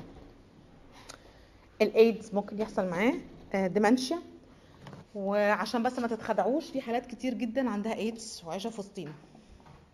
They do not reported ومش بي report وا حتى لعيلتهم. ما بياخدوش أي precautions صحية تمنع إن الناس اللي حواليها تتعدي. فتاني هتشوفوا حاجات ظريفة جدا من الايدز السنين الجاية because we are seeing a lot of HIV positive patients دلوقتي في الحضرة. يعني في ناريمان في neurology اللي هو حتة صغننة خالص مالهاش دعوة بحاجات كتير. فبيتشافوا كتير دلوقتي. ف remember إن ممكن نقابل حالة عندها HIV أو AIDS related complexes ال repeated traumas والاسم القديم بتاعها اللي هي ال punch drunk encephalopathy الناس اللي بتتضرب في دماغها ده بيحصل. في عندي amnesia بتحصل immediately post traumatic وفي حاجات بتحصل على long term على ال long term دي ممكن تحصل بعد سنين من ال trauma اللي حصلت. بس مش trauma اللي هو اتضرب على وشه لا trauma significant traumas. آه وبالذات لو عندي repetitive trauma ده بيحصل عندي subcortical infarcts من ال shearing force بتاع الخبطة نفسها وهو ده اللي بيعمل لنا ال dementia بعد كده. أي structural brain lesion لو اتحط في حتة related لل memory circuits ممكن يعمل لنا dementia ال Jakob's Creutzfeldt أو ال prion disease مش عارفة حضرتوا ال era الخرافية دي إن ده حصل ظهر الأول في الحيوانات. وكان اسمه ال mad cow disease. كانت ال trigger أو قالوا إن السبب إن هم بيأكلوا البقر. أعلاف حيوانية. ربنا خلق الحيوانات بتاكل أعلاف نباتية. فهم حطوا في الأعلاف بقايا الحيوانات وفراخ ومش عارف إيه وحاجات كده وأكلوها الحيوانات. فظهر بقى. هو actually ال prion هو was ingested إن إحنا دخل في المخ البراين واحد من abnormal protein هو بروتين تافه جدا لا يذكر يعني حتى ما حصلش فيروس إحنا بنتكلم في بروتين بس ال abnormal protein triggered cascade of inflammation وعمل لنا neurodegeneration ال Jakob's Creutzfeldt بيتشافوا آه بيجوا لنا بقى سن صغير أربعينات خمسينات عنده seizures وال rapidly progressive dementia و ataxia فأنا كنت محفظة إنه لما تلاقي ataxia مع seizures مع dementia ورا بعض دور لي الأول على prion disease قبل ما ندور على أي حاجة المنظر ده بنشوفه في حالات بتاخد immunotherapy الحالات ال MS ال PML ال multifocal leuko لما بنعمل الحالات دي EEG في منظر characteristic قوي بيحصل في ال EEG فتاني حاله عندها seizures وعندي dementia وعندي ataxia عندي cognitive impairment ما إحنا جايبينها في سيرة عيلة ال dementia. ممكن يكون عندي insomnia مشاكل في ال judgment وال thinking memory problems depression. لما أعمل لهم MRI حاجة sorry EEG بلاقي حاجة اسمها PLED periodic lateralizing electric activity. ان أنا عندي ال EEG. كل شوية يعمل لي حاجة كده بس على إيقاع واحد. الإيقاع ال PLEDs ده من الحاجات ال characteristic قوي ل Jakob's Creutzfeldt ده ال autopsy بتاع حالة عندها Jakob's Creutzfeldt ده مش مش normal brain قوي بس ده المنظر لما اتقطع ال normal brain مش ده normal ال post post mortem brain دي ال pathology اللي قلت لكم عليها إن أنا ممكن يحصل عندي CNS infection بال prion ده هي release cytokines كتيرة جدا هتؤدي لل neuronal dysfunction وال astrocyte reaction ال astrocyte اللي بتتعامل مع ال inflammations في ال brain ال infections التانية اللي ممكن تعمل لي dementia ال HIV وال syphilis فانا قلت لكم ال infective dementias دي من الحاجات المسليه جدا ممكن نتكلم فيها. treatable أو modifiable dementias drug induced في أدوية بتبوظ ال memory. زي في ملعبكم دي بقى إيه الادويه اللي بتبوظ ال memory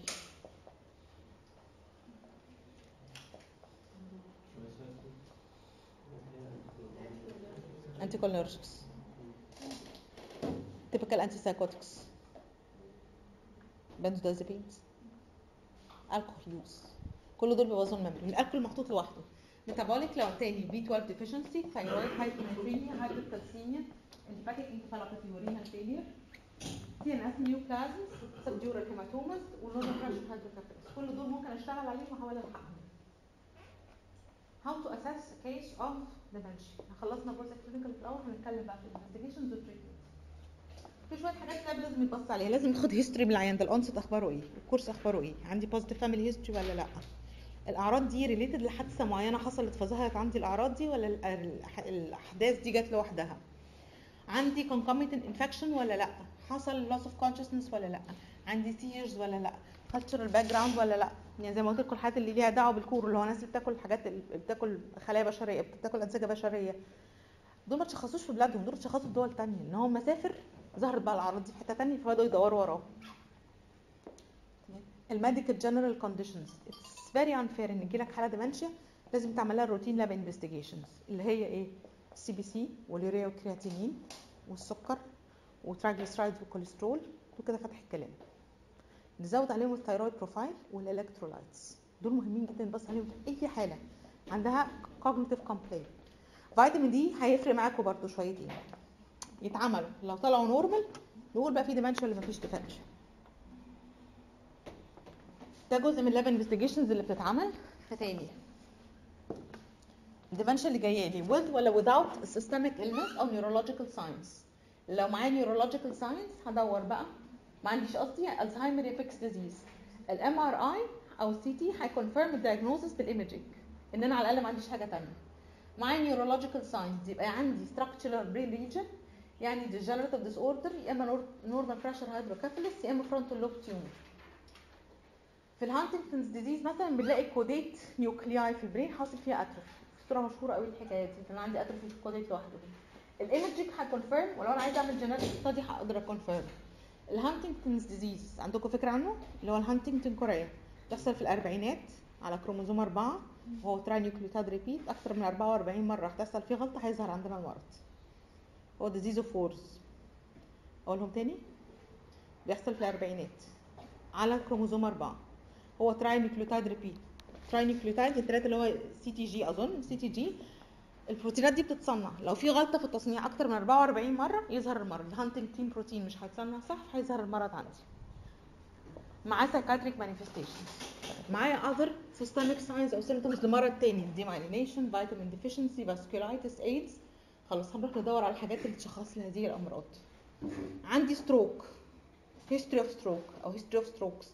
همشي في سكة ال multi-infarct هدور في ال imaging عندي nutritional problem هدور في ال deficiencies عندي endocrine problem زي ال thyroid أو parathyroid أو renal أو ال hepatic عندي history trauma هدور في post-traumatic ال battery دي مش هتخليك تفوت أي حاجة من حالات ال dementia وأنت بتفكر فيها وبتذاكرها.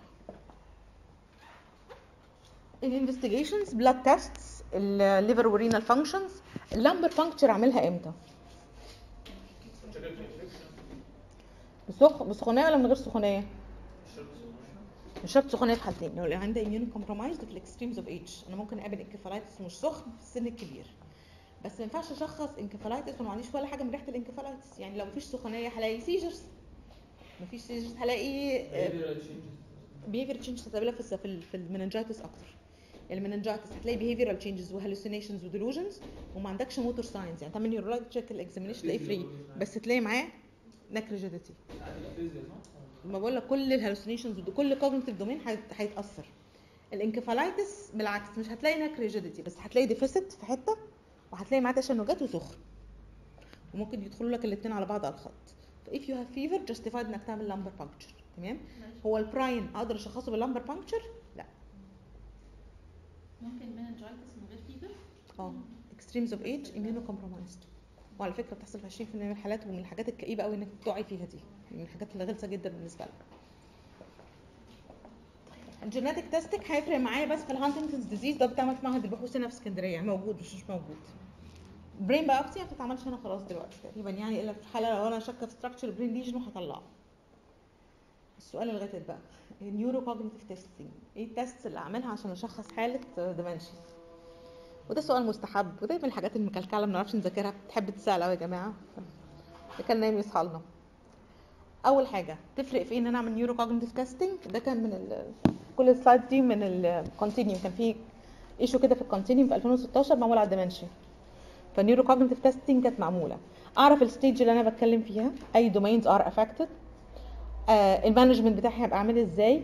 ال response to treatment يعني أنا اديت العلاج وعايز أشوف العيان تتحسن على العلاج بتاعي ولا لا. ممكن أقيسها بال scales اثنين الكبار اي دي 8 والام ام اس اي ميني منتال الاي دي 8 اللي هو ال ascertain dementia 8 ده 8 item measure العيان هو اللي بيقوله. أو ال informant بتاعه هو اللي بيقوله لنا. ده بي test ال memory وال orientation other difficulties uh, executive motivation praxis functional ability. أي عيان يجيب أعلى من اتنين من تمانية is highly predictive of dementia يعني هنسأل هو ده ال AD8 على فكرة. لما بسأل عيان بقول له في حاجة اتغيرت في نظام حياته ولا لأ؟ عندي مشكلة في ال judgment بتاعته ولا لأ؟ مهت... اهتماماته بهواياته قلت هواياته قلت ولا لأ؟ عندي اسئله بسأل عن حاجة كتير دي من الأعراض اللي بتحصل بدري في ال dementia. اللي عندي يسال السؤال واجاوبه ويرجع يسأل سؤال تاني. واجاوبه ويرجع يسأل سؤال تاني. بعد شوية خمس أو 10 دقايق يسأل نفس السؤال أو يحكي نفس الحدوتة أو يطلب نفس الطلب أو يحط له الأكل اللي هو ما أكلتونيش هو أكل. قبل كده ثلاث أربع مرات. طب نوفر كام الحكاية دي إزاي؟ بيقول له ما أكلتونيش. لسه مفصصة له البرتقال. ده أنا لسه حاطة له الغدا. هيتغدى ثلاث أربع مرات؟ عارفه إحنا ممكن اللعبة دي تكمل معانا 10 مرات. فيديو. مش هفتكر. مش هيصدقك. ما هو ممكن نوصل لمرحله مش عارف يتعرف على الحاجات في واحدة من الأعراض الشرسة في الآخر اسمها بروسوباجنوزيا اللي هو يبص على نفسه في المرايه ما يعرفش نفسه. ممكن أربطها بحاجة؟ أفكره؟ لو ما فكرتوش ما وحوش. أحط له أكل تاني بس بحط portions قليلة. بدل ما أحط الوجبة مرة واحدة أنا أحط له معلقتين ثلاثة آه قسموا الوجبه يعني. بدل برتقاله على بعضها فصوصها ثلاث أربع فصوص كل مرة عشان كل ما يتخانق نحط له ثلاث أربع فصوص. تمام؟ حاجة تانية كمان هتفرق في بعض العيانين بيرفضوا ياكلوا تماما في الآخر. ال taste buds نفسها ما بتلقطش ريحة ولا طعم مش قادرة تستوعب. فده من التريكات بتاعتهم إن أنا أزود ال spices في الأكل مش ال spices الحراقه يعني ممكن أزود القرفه الكمون الحاجات ال aromatic اللي بتغير طعم الأكل والعيان يستمتع بيها. أي عيان هيجيب لي هيجاوب لي على أكتر اثنين أو أكتر بيس we have a problem إحنا في عيلة ال dementia الأشهر بقى ال mini mental state examination ده بال score بتاعه من 30 أي عيان ي score أقل من 24 من تل- من 30 يبقى إحنا عندنا مشكلة في ال dementia ما هواش sensitive لل MCI وما هواش sensitive بس لل dementia ده ممكن للألزهايمر ممكن يحصل مع أي حاجة. مش ب assess كل ال functions اللي موجودة على فكرة. مش عارفة حاطة صورة ال MMSE ولا لأ بس مش حاطاها هنا لأ. ال mini mental مشهور جدا. بنسال على اليوم وعلى ال date وعلى مكانك وعلى أسامي حاجات تعرفها وحاجات كده وبنشوف ال total score في version منه بالعربي available وموجودة اونلاين ده أكتر حاجة مستخدمة وأكتر حاجة مشهورة وبيستخدم في ال research بس مش أكتر حاجة standardized و reliable اللي وراهم بقى. clock face أخلي العيان يرسم ساعة. وهتزعلوا على نفسكم قوي لما تجربوا تعملوا الحكاية دي مع نفسكم. أنت هتقول العيان يرسم ساعة. ولنفترض أنتوا قاعدين كده ارسموا الساعة 3 ارسموا الساعة 3 ارسموا الساعة والساعة دلوقتي 3 مثلا. وارسموا الساعة 3 في درجة على الدايرة continuous ومظبوطة ولا لأ؟ في درجة على توزيعة الأرقام على الأربع ارباع دول. إن ال 12 هنا والثلاثه هنا والسته هنا والتسعه هنا. في درجة على العقارب. محطوطة إزاي؟ دي من الحاجات اللي أقدر أ test بيها ال executive functions بتاعت العيان. و test تافه. وجميل جدا. بس هتزعلوا نفسكم لو عملت تقول على الدبل مش هيطلع مظبوط قوي إذا كان خط الدكاترة وحش متوقعين هيرسموا الساعات صح يعني. في test تاني مشهور جدا اسمه ال MoCA أو المونتريال cognitive scale ده أكتر حاجة أنا شخصيا بستخدمها في ال researches المونتريال cognitive scale ده scale موجود اونلاين موجود بالعربي موجود بكل اللغات اللي في الدنيا وسايبينه مفتوح. يعني ده من الحاجات اللي إحنا ممكن نستخدمها ببلاش في ال research ودي حاجة نادرة جدا في العلم يا جماعة دلوقتي يعني. بس لازم تكون مسجل اسمك عندهم. ده تقريبا في معظم الحاجات اللي هنقولها بعد كده. ده ال score بتاعه برده من 30 وأنا محتاجة برده. أكون يعني ال score لازم يقل عن 22 عشان أقول إن أنا عندي pathology دي أول واحدة فيها اسمها ال trail tra... trail tracking واحد بوصله ب A؟ اثنين هوصله ب B ثلاثة هوصله ب C أربعة هوصله ب D خمسة هوصله ب E. يعني الخمس أرقام بالخمس حروف ال representative وراه هقول له ارسم لي المكعب ده تاني. ارسم لي الساعة. شايفين الدرجات؟ درجة على الدايرة درجة على الأرقام درجة على العقارب. دول أساميهم إيه؟ وقول لي أساميهم إيه؟ قال لهم صح هياخد التلاتة من تلاتة. قول لي مثلا خمس حاجات تبتدي بحرف اللي فات لما أقول حرف الألف في واحد ال version اللي بالعربي مثلا مكتوب عليه بحرف الألف. هقول حروف كتير ورا بعض لما أقول حرف الألف خبط لي على الترابيزة. في إحدى المرات صورت معايا ال scale ده وأنا كنت بدي محاضرة في كلية صيدلة وخليت الطلبة اللي قاعدين يحلوه. ده بيوريني ال balance by the way ده بي test كل ال domains اللي أنا محتاجاها في ال brain ومن الحاجات الفخيمة يعني. ده منظر mini mental scale وال score بتاعه. كل دول available online mini mental والمونتريال cognitive أكتر حاجات بتستخدم. في واحد ثالث اسمه Saint Louis University mental state examination بس ما لقيتوش version ولا بدور الحقيقة يعني. نيجي بقى. working memory. لو أنا عايزة test ال working memory لوحدها هدور على domain domain لأن أنا كنت بشوفهم دول بتوع كل حاجة. عايزة أدور على domain domain digit span 7 زائد 2 9 زائد 2 11 أو ناقص. أو أديله خمسة ناقص. أو ستة زائد. أو قول لي الشهور بالعكس. أيام الأسبوع بالعكس. spelling بتاع حرف كلمه بتاع كلمة بالعكس حروفها. ال orientation to person place and time وال orientation to time ممكن نروح في سنة كام؟ شهر إيه؟ طب إحنا كام في الشهر؟ طب هو الشهر العربي إيه؟ أنا ممكن أعلي في الأسئلة لحد مستوى من الصعوبة ما يعرفش العيان يجاوب عليها.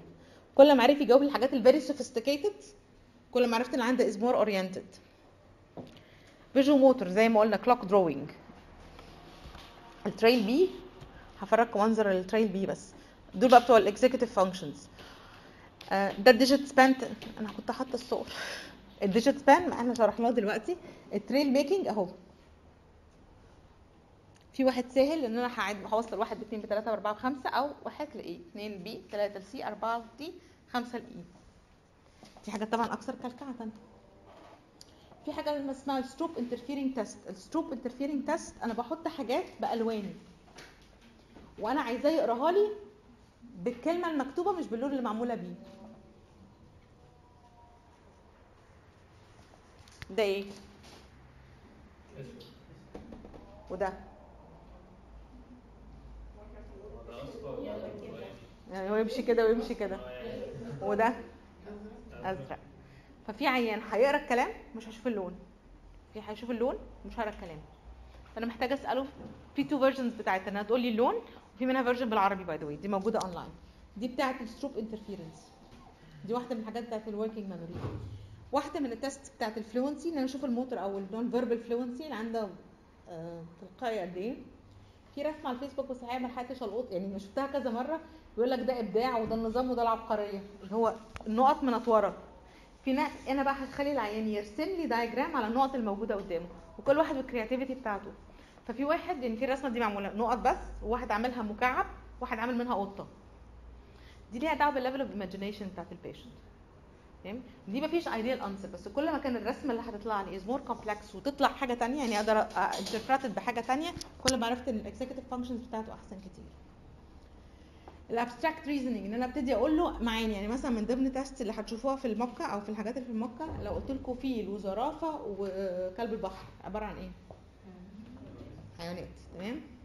بطريق ونعامة. وعصفورة إيه اللي يربطهم ببعض؟ دي طريقة تعليم.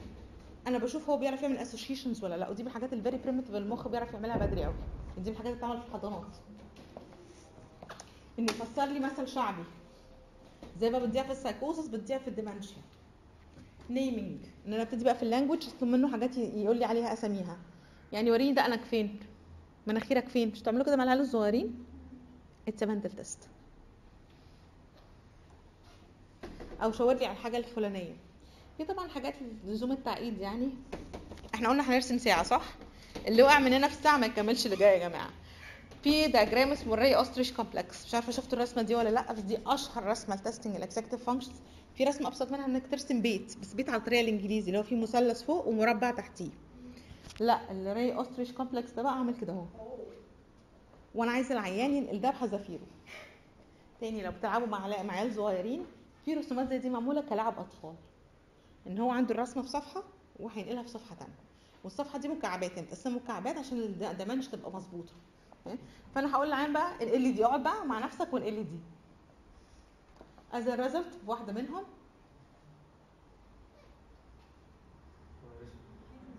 آه طبعا كويس جدا. أنا قصدي كويس جدا. كتر ألف خير واساسا يعني دي من الحاجات إن أنتوا if you are under stress ومش قادرين تركزوا أو حصل لكم mental block في المذاكرة العبوا اللعب دي.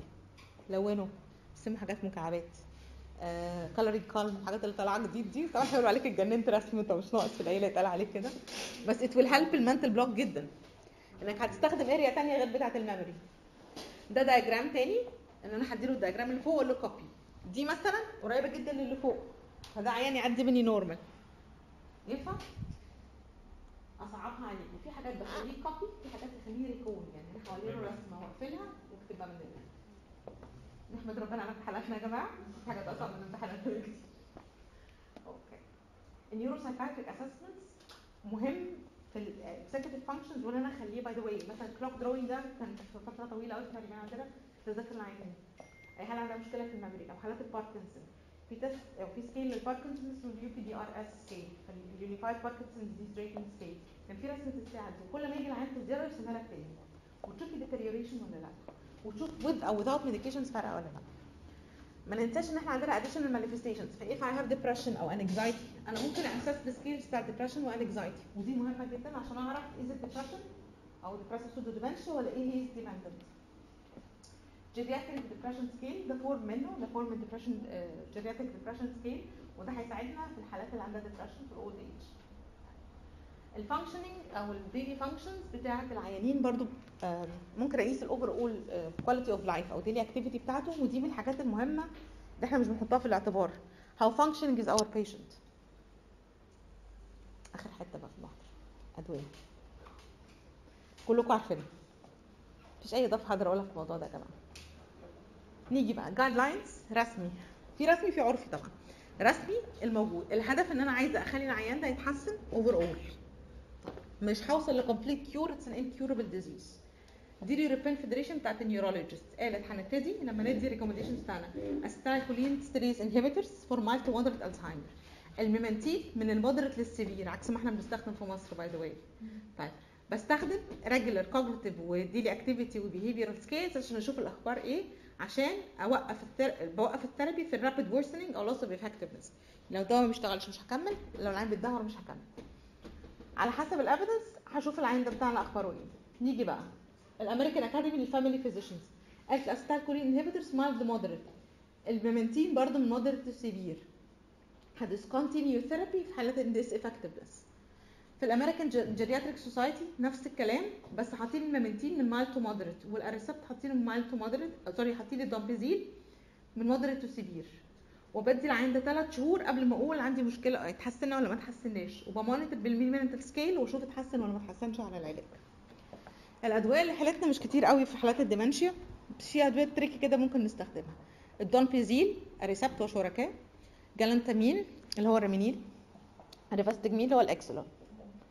طيب ال donepezil مفيش منه غير أقراص لا في oral ولا في patches وبيتاخد مرة أو اتنين في اليوم عادة once daily ببتدي من خمسة لحد ما أوصل عشرة. لو العيان ده عند عشرة ما تحسنش don't anticipate إنه هيتحسن. أكتر واحد فيهم فيه drug drug interaction وأكتر واحد ممكن يظهر معاك side effects فيه. galantamine أو ال Reminyl ده يعتبر من الأدوية اللي كانت introduced جديدة في مصر. هو موجود منه آه، capsules و syrup form أغلى واحد فيهم. ده تدوه الصبح ما تدوهوش بالليل. وبيتاخد once twice daily بس ممكن يعني ممكن تاخد مرة واحدة الصبح وممكن تاخد twice daily العيان ده بنبتدي ب 4 مللي جرام ونوصل لحد 16 مللي جرام دي recommendations العالمية بس إحنا في مصر على طول بنمشي جوه الحيطة مش جنب الحيطة. فعاده بندي lower doses ممكن نوصل لحد 24 ال side effects بتاعته ال insomnia وال headache ممكن يعصب العيان في الأول. ال Exelon واحد من أحسن الأدوية اللي كنا بنستخدمها الحقيقة. في capsule oral و oral form ما شفتوش في مصر. ما شفتوش شفتوه ولا لأ؟ بس ال capsule form موجود و transdermal patch موجودة. ال oral form كان بيتاخد. مشكلته في ال divided dose إن هو لازم يتاخد كل 12 ساعة definitely فبنبتدي بواحد ونص مرة بعدين واحد ونص كل 12 لحد ما نوصل لستة. في اليوم كل 12 ساعة. لو أنا حطيت ال transdermal patch ال transdermal فيه من 4 و6 من 10 لحد 15 دول اللي أنا شفتهم معايا في واحد في 24 كمان بس مش موجودة هنا كتير. دي بتتحط على الجلد بس بغير برفع ال dose بتاعتها كل أربع أسابيع. ما بغيرهاش كل يومين ثلاثة ال tacrine اتمنع. ال tacrine كان بيستخدم ك anti Alzheimer treatment بس هو اتمنع لأن هو hepatotoxic ال memantine ال memantine لما طلع في الأول كان anti parkinsonian treatment هو حاجة من الحاجات اللي بتقلل ال glutamine toxicity وبتقلل ال neurodegeneration فتحط خدوه بقى من عيلة الباركنسون وراح حاطينه لكل ال neurodegenerative بيستخدم حتى في الحالات ال post stroke ال dose بنبتدي بخمسة بس actually therapeutic هيبقى 10 كل 12 10 مللي جرام كل 12 إحنا في مصر بنحطه بدري على إنه prophylactic treatment والجملة دي هتسمعوها من ناس كتير قوي بره بيحطوه من moderate to severe ده ال tacrine؟ قلنا مش بنستخدمه. donepezil memantine selegiline. selegiline ده ال MAO-B inhibitors سمعتوا عنهم قبل كده؟ إحنا بنستخدمهم في الباركنسون كتير. ده من الأدوية اللي ممكن أجربها مع ال Lewy body يعني في شوية أدوية كده بتلعب في ال spectrum ال gray اللي بين ال Lewy body والالزهايمر فالسيليجلين ممكن أستخدمه. فيرماكس أو الجوماكس موجود دلوقتي في مصر يعني. من الأدوية اللي ممكن تساعد العيانين دول كمان الأدوية اللي بتشتغل على على ال arousal system على الحاجات اللي بتصحي. يعني ال modafinil وشركاء ممكن يجيب نتيجة. مشكلتنا مع ال modafinil أو ال armodafinil إيه دلوقتي؟ لو أنا حطيته العيان عنده dementia في papers بره بيعملوا كده وبيدوهم عشان ال fatigue وعشان ال cognition وبيحسن ال cognition وكل حاجة. ده دواء بيبتدي ويشتغل في نفس اليوم. ملوش long term effect فلو بدأته وخلصته العيان أقدر اوقفه في أي وقت ملوش withdrawal manifestations بس لو العيان من الأول ما بينامش وحطيته على حاجة بتصحي فرصة ال insomnia هتبقى عالية جدا. اتنين فلازم أخلي proper dose dose صغننة 50 مثلا ولا حاجة وأديها له الصبح ما أديهالوش بالليل. اتنين هو ممكن يزود ال agitation إن هو بيزود ال anxiety فلو ال patient عنده anxiety ما احطهوش من الحاجات اللي كان بيتقال زمان إنها neuroprotective و still neuroprotective فيتامين E أفضل حاجة تمنع حدوث الألزهايمر إيه؟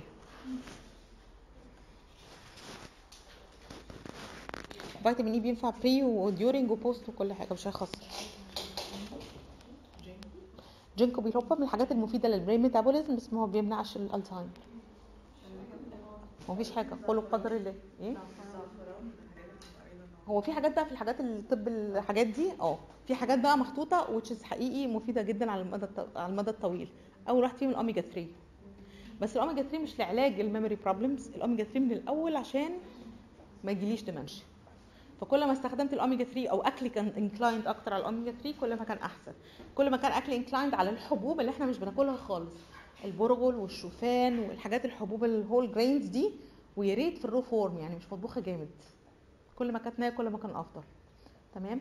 آه زيت الزيتون وشركاه عين الجمل والطماطم. دول الحاجات اللي بيحسنوا ال memory فعلا. okay؟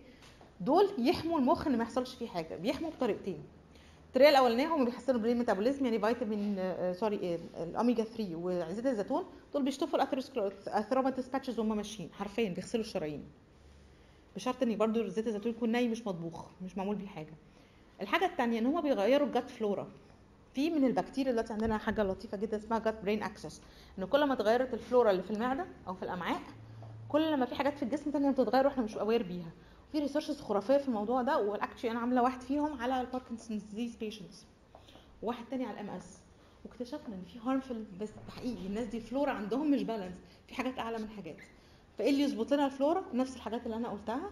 من ضمن الحاجات اللي لازم نقللها كل ما هو مقلي كل الحاجات المقلية بأي شكل بأي سبب بأي حاجة كل ما كانت fried كل ما كانت مؤذية جدا لل gut flora other treatments? آه ال CBT ممكن يفرق شوية. إن أنا ابتدي أنظم لهم حياتهم تفرق. يعني حالات الألزهايمر مثلا في شوية حاجات بقولها لهم بتفرق. يعني لو البيت مليان تفاصيل نقوش في السجاجيد وحاجات على الحيطان وتابلوهات برسومات ده بيخلي العيانين يهلوسوا زياده كل ما كانت حياتهم مكركبه كل ما فرصة إنه يتعب معانا أكتر كل ما كانت مواعيد حياته منظمة أسهل. قعدوهم في الشمس نص ساعة كل يوم هتفرق كتير جدا حتى في الكوجنيشن بتاعهم. treat أي underlying problem نيجي بقى لل concomitant disorders الأدوية اللي إحنا قلناها وكلكم عارفينها. لو أنا عندي بقى delirium أخد إيه؟ typical أو atypical antipsychotics و by the way typical antipsychotics هتجيب نتيجة كويسة قوي مع ال Alzheimer disease if i have depression without psychosis هدي antidepressant with psychosis هدي يا إما antidepressant و antipsychotics أو هدي ECT لو أنا عندي anxiety, benzodiazepines أنا كاتباه من باب الامانه العلمية بس أنا عمري هدي بنزودازبين في old age على ال long term لو أنا هدي حاجة ال anxiety for long duration ال buspirone ال Buspar لو عندي insomnia لو acute trazodone أو ال zolpidem حتى ردي مدة طويلة وأنا مش واعية العيان ده بيعمل إيه يبقى trazodone is safe drug عشان ينام. Provided إن نومه ما فيهوش هلاوس ولا REM behavioral disorder ولا restless leg syndrome لو عندي مرض في النوم أي دواء هتديهوله ينيم مش هيحسن لي أعراض النوم اطلاقا. لو عندي disease أنا مضطر أعالج ال disease ده مباشرة. sundowning sundowning دي واحدة من الأعراض إن هو كل ما نقرب للمغرب العيان ده يتدهور زيادة. لو دي acute بديله trazodone. على ال long run atypical antipsychotics عندي aggression أو انجر ممكن أستخدم تيبيكال أو اتيبيكال انتي سايكوتك ولو حدي انجكشنز يكون أفضل. في الأول. على ال long term ممكن أمشي عندي على valproate عندي pain لو أنا عندي حاجة مضطرة أدي علاج لل pain for long time ما أديش non-steroidals عمياني for long time أدي tricyclic antidepressants or SSRIs أو trazodone. مشكلتنا مع tricyclic antidepressants إن هي ممكن تعمل لي conduction problems QRS prolongation ف I do not recommend ان كاتباه من باب الامانه العلمية عشان ال source اللي أنا جايبه منه مكتوب فيه الكلام ده. بس أنا ما أديش tricyclic فوق ال 50 مش فوق 60 فوق ال 50 طيب عندي agitation ال diagram ده لطيف قوي severe ولا mild لو ده severe هديله medication هدي ال medication زي إيه؟ زي زي ما قلنا injection بتاعت ال atypical antipsychotics أو الهالوبيريدول النقط. لو العيان تحسن well and good ما تحسنش ه switch to another medication or combined two medications together. atypical antipsychotics مهمين وال typical antipsychotics مهمين. ال haloperidol has very good result مع العيانين دول. ال injection بدا وبالمناسبه الهالوبيريدول كان ليه regimen لطيف جدا. أنت ممكن تديه ب doses frequent كل ساعتين بجرعة صغيرة. And it is safe ما بيعملش extra pyramidal side effects. تمام؟ I would not prefer البنزودازيبين إلا لو كنت هدي Ativan injection مثلا وده مش موجود في مصر دلوقتي. لو على ال long run أنا محتاجة حاجة تشتغل ما تزودليش مثلا لو عندي manic features لازم أدور على ال antidepressants اللي مش هتعمل لي manic shift trazodone واحد من ال SSRIs لو عندي mild agitation benzodiazepines ممكن تشتغل بس مش هديها for long duration مش من الحاجات اللي تتاخد عمياني ال antipsychotics haloperidol ال fluoperazine. حضرت trifluoperazine ال Stelazine لسه موجود؟ عظيم. آه الثيوبنتان اللي هو كنا بنستخدم البروفايدن سمعتوا مش البروفايدن اسمه إيه؟ هقول لكم كده اسمه إيه؟ كان بي برضو انتي سايكوتك تيبيكال انتي سايكوتك قديم. لا مش البيموزايد كان بالبي لا مش القراب هفتكره لكم. بس اتمنع لأنه كان ليه كارديك سايد افكتس ده كان خرافي. ده كنا بنحط العينين في الأكل. يعني ليترلي كنا ماشي العينين عليه ويتحط من يعني من ورا يعني من, من ورا هو ما يعرفش إن ده بالأقراص وكانت أول أقراص طالب اللي كانت موجودة وقتها مثلا من 15 سنة يعني. طيب. بقية ال antipsychotics آه تاني. be cautious the use of benztropine أو trihexyphenidyl اللي هما ال Cogentol وال Akinetol ال atypical antipsychotics لو هتستخدموا ريسبيريدون أقل جرعة ممكنة. إحنا بنبتدي من ربع مش نص. لحد 2 مللي جرام ال extrapyramidal اللي أتوقعها من أول 2 مللي جرام في ال old age الاولانزابين بنديه من 2 ونص ل 10 ما تعلاش عن ال 10 in general في ال old age بتدي نص الجرعات ال therapeutic. لما بدي ال agitation أو في ال sleep بدي نص الجرعات ال recommended أصلا. فإحنا كده هنتكلم في ربع الجرعه مش في نص الجرعة. ال quetiapine بنبتدي من 12 ونص لحد 200 دي الجرعات اللي بتحسس إن السايكوزس وبتخلي العيانين يناموا. quetiapine لو أنا عندي عيان بالليل عنده مشكلة موتور أنا بنبئك إن هو مش هيتحسن عليه. لو أنا عندي مشكلة عنده بيتكلم بيتحرك بيخرج جوه عنده restless leg syndrome quetiapine مش هتفيد العرض ده. فتاني هنفحص عنده عنده مرض في النوم ولا لأ؟ هنعمل له رسم نوم ولا لأ؟ عشان أنت ممكن تدي دواء من هنا يقول لك أيوه أنت اديته الدواء اللي خلاه يبقى اسوء بيزود ال motor activity by the way دي من الحاجات اللي في ال sleep أنا عارفاها بحكم إن شغلتي نوم بس. ففي حاجات بقولها الناس ما بتصدقنيش خلاص أنا يعني أنا مؤمنة إن محدش هيصدقني لحد ما الحاجات دي تحصل قدامي في أدوية. لو أنا الموضوع is just psychophysiological insomnia أو أنا عندي أرق ما عنديش مرض مستخبي جوه من أمراض النوم لما بتحطي حاجة للنوم بتجيب نتيجة. إنما if I have a sleep disorder العيان ده هي deteriorate أو هيفضل عرض أو هيزيد العرض. مثلا اللي عندهم restless leg أو عندهم REM behavioral disorder هما بيتحركوا فترة الأحلام. صح؟ أي دواء هحطه يطول لي فترة الأحلام هيزود فرصة إن الحكاية دي تحصل. فحاجه قمة العكننه tricyclics بتعمل كده. ال SSRIs بتعمل كده أهو. ال benzodiazepines بتعمل كده. شكلك هيبقى وحش جدا. المفروض تديله حاجة عشان تنيمه والعيان hyper ما تحسنش. رغم ده مهدئ.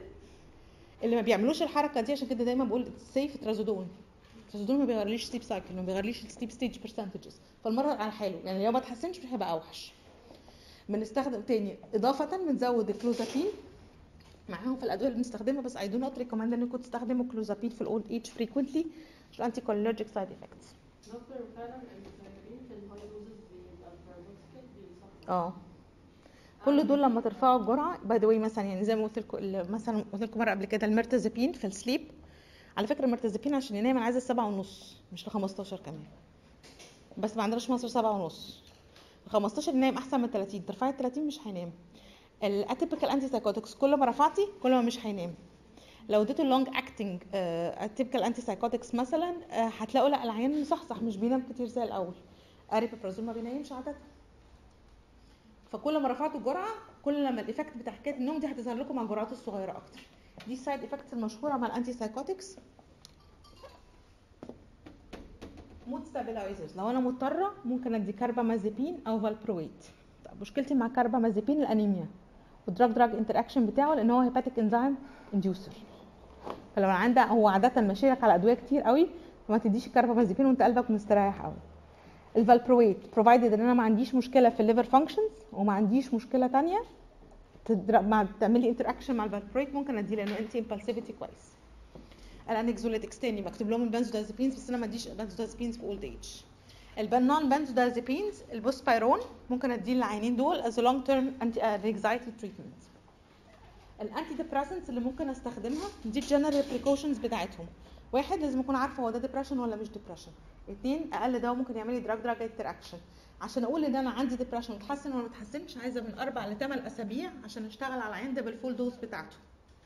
وأشوف الأخبار إيه؟ و I should reassess كل كام كل كام أسبوع وبعدين أشوف ال final decision بتاعي بعد تسع شهور.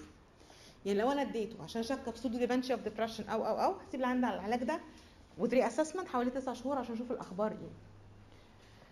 أفضل antidepressants ممكن أستخدمها nortriptyline طبعا مش هستخدمه في ال old age برضه. وال desipramine بس أنا مش عارفة ال desipramine موجود في مصر ولا لأ. أنا ما شفتوش. ما اشتغلتش بيهم وما شفتوش الحقيقة. ال- آه، شوية أدوية اللقيطة بقى اللي مش من عيلة معينة. ال Serzone أنا حضرته اتفرجت عليه قبل كده زمان بس هو مش موجود دلوقتي. كان من نوع بي inhibitors كويسين. ال buspirone موجود هنا اهو. وال mirtazapine موجود هنا اهو. ال mirtazapine مشكلته في ال old age حاجة غير انه بيأكل وبينيم هو بيقلل ال brain glycolysis فلو عندكم عيان عنده سكر it's not recommended انه ياخد mirtazapine مش أحسن دواء ياخده. عندنا عيلة كاملة من الاس اس ار ايز الفيلا فاكسنز اس ان ار اي مش معاهم بس أنا حطيته في نفس ال slide. فلوكسيتين والباروكسيتين والسيرترالين السيتالوبرام والفلوفاكسامين بنستخدمهم. على ال safety ال sertraline the safest عشان ال drug-drug interaction بتاعه. على ال anticholinergic لو أنا عايزة حاجة تشتغل anticholinergic من غير ما أدي anticholinergic ال paroxetine هيطلع أول واحد فيهم. ال citalopram is quite safe بس مشكلتي هتبقى ال nausea وال sleep disturbances ال citalopram وال sertraline are the safest في ال cardiac patients لو عندي عيان عنده cardiac problem ال American Heart Association هي اللي مطلعة ال recommendation دي. السيتالوبرام مش الايستالوبرام السيتالوبرام والسيرترالين ار ذا سيفست في الكاردياك بيشنتس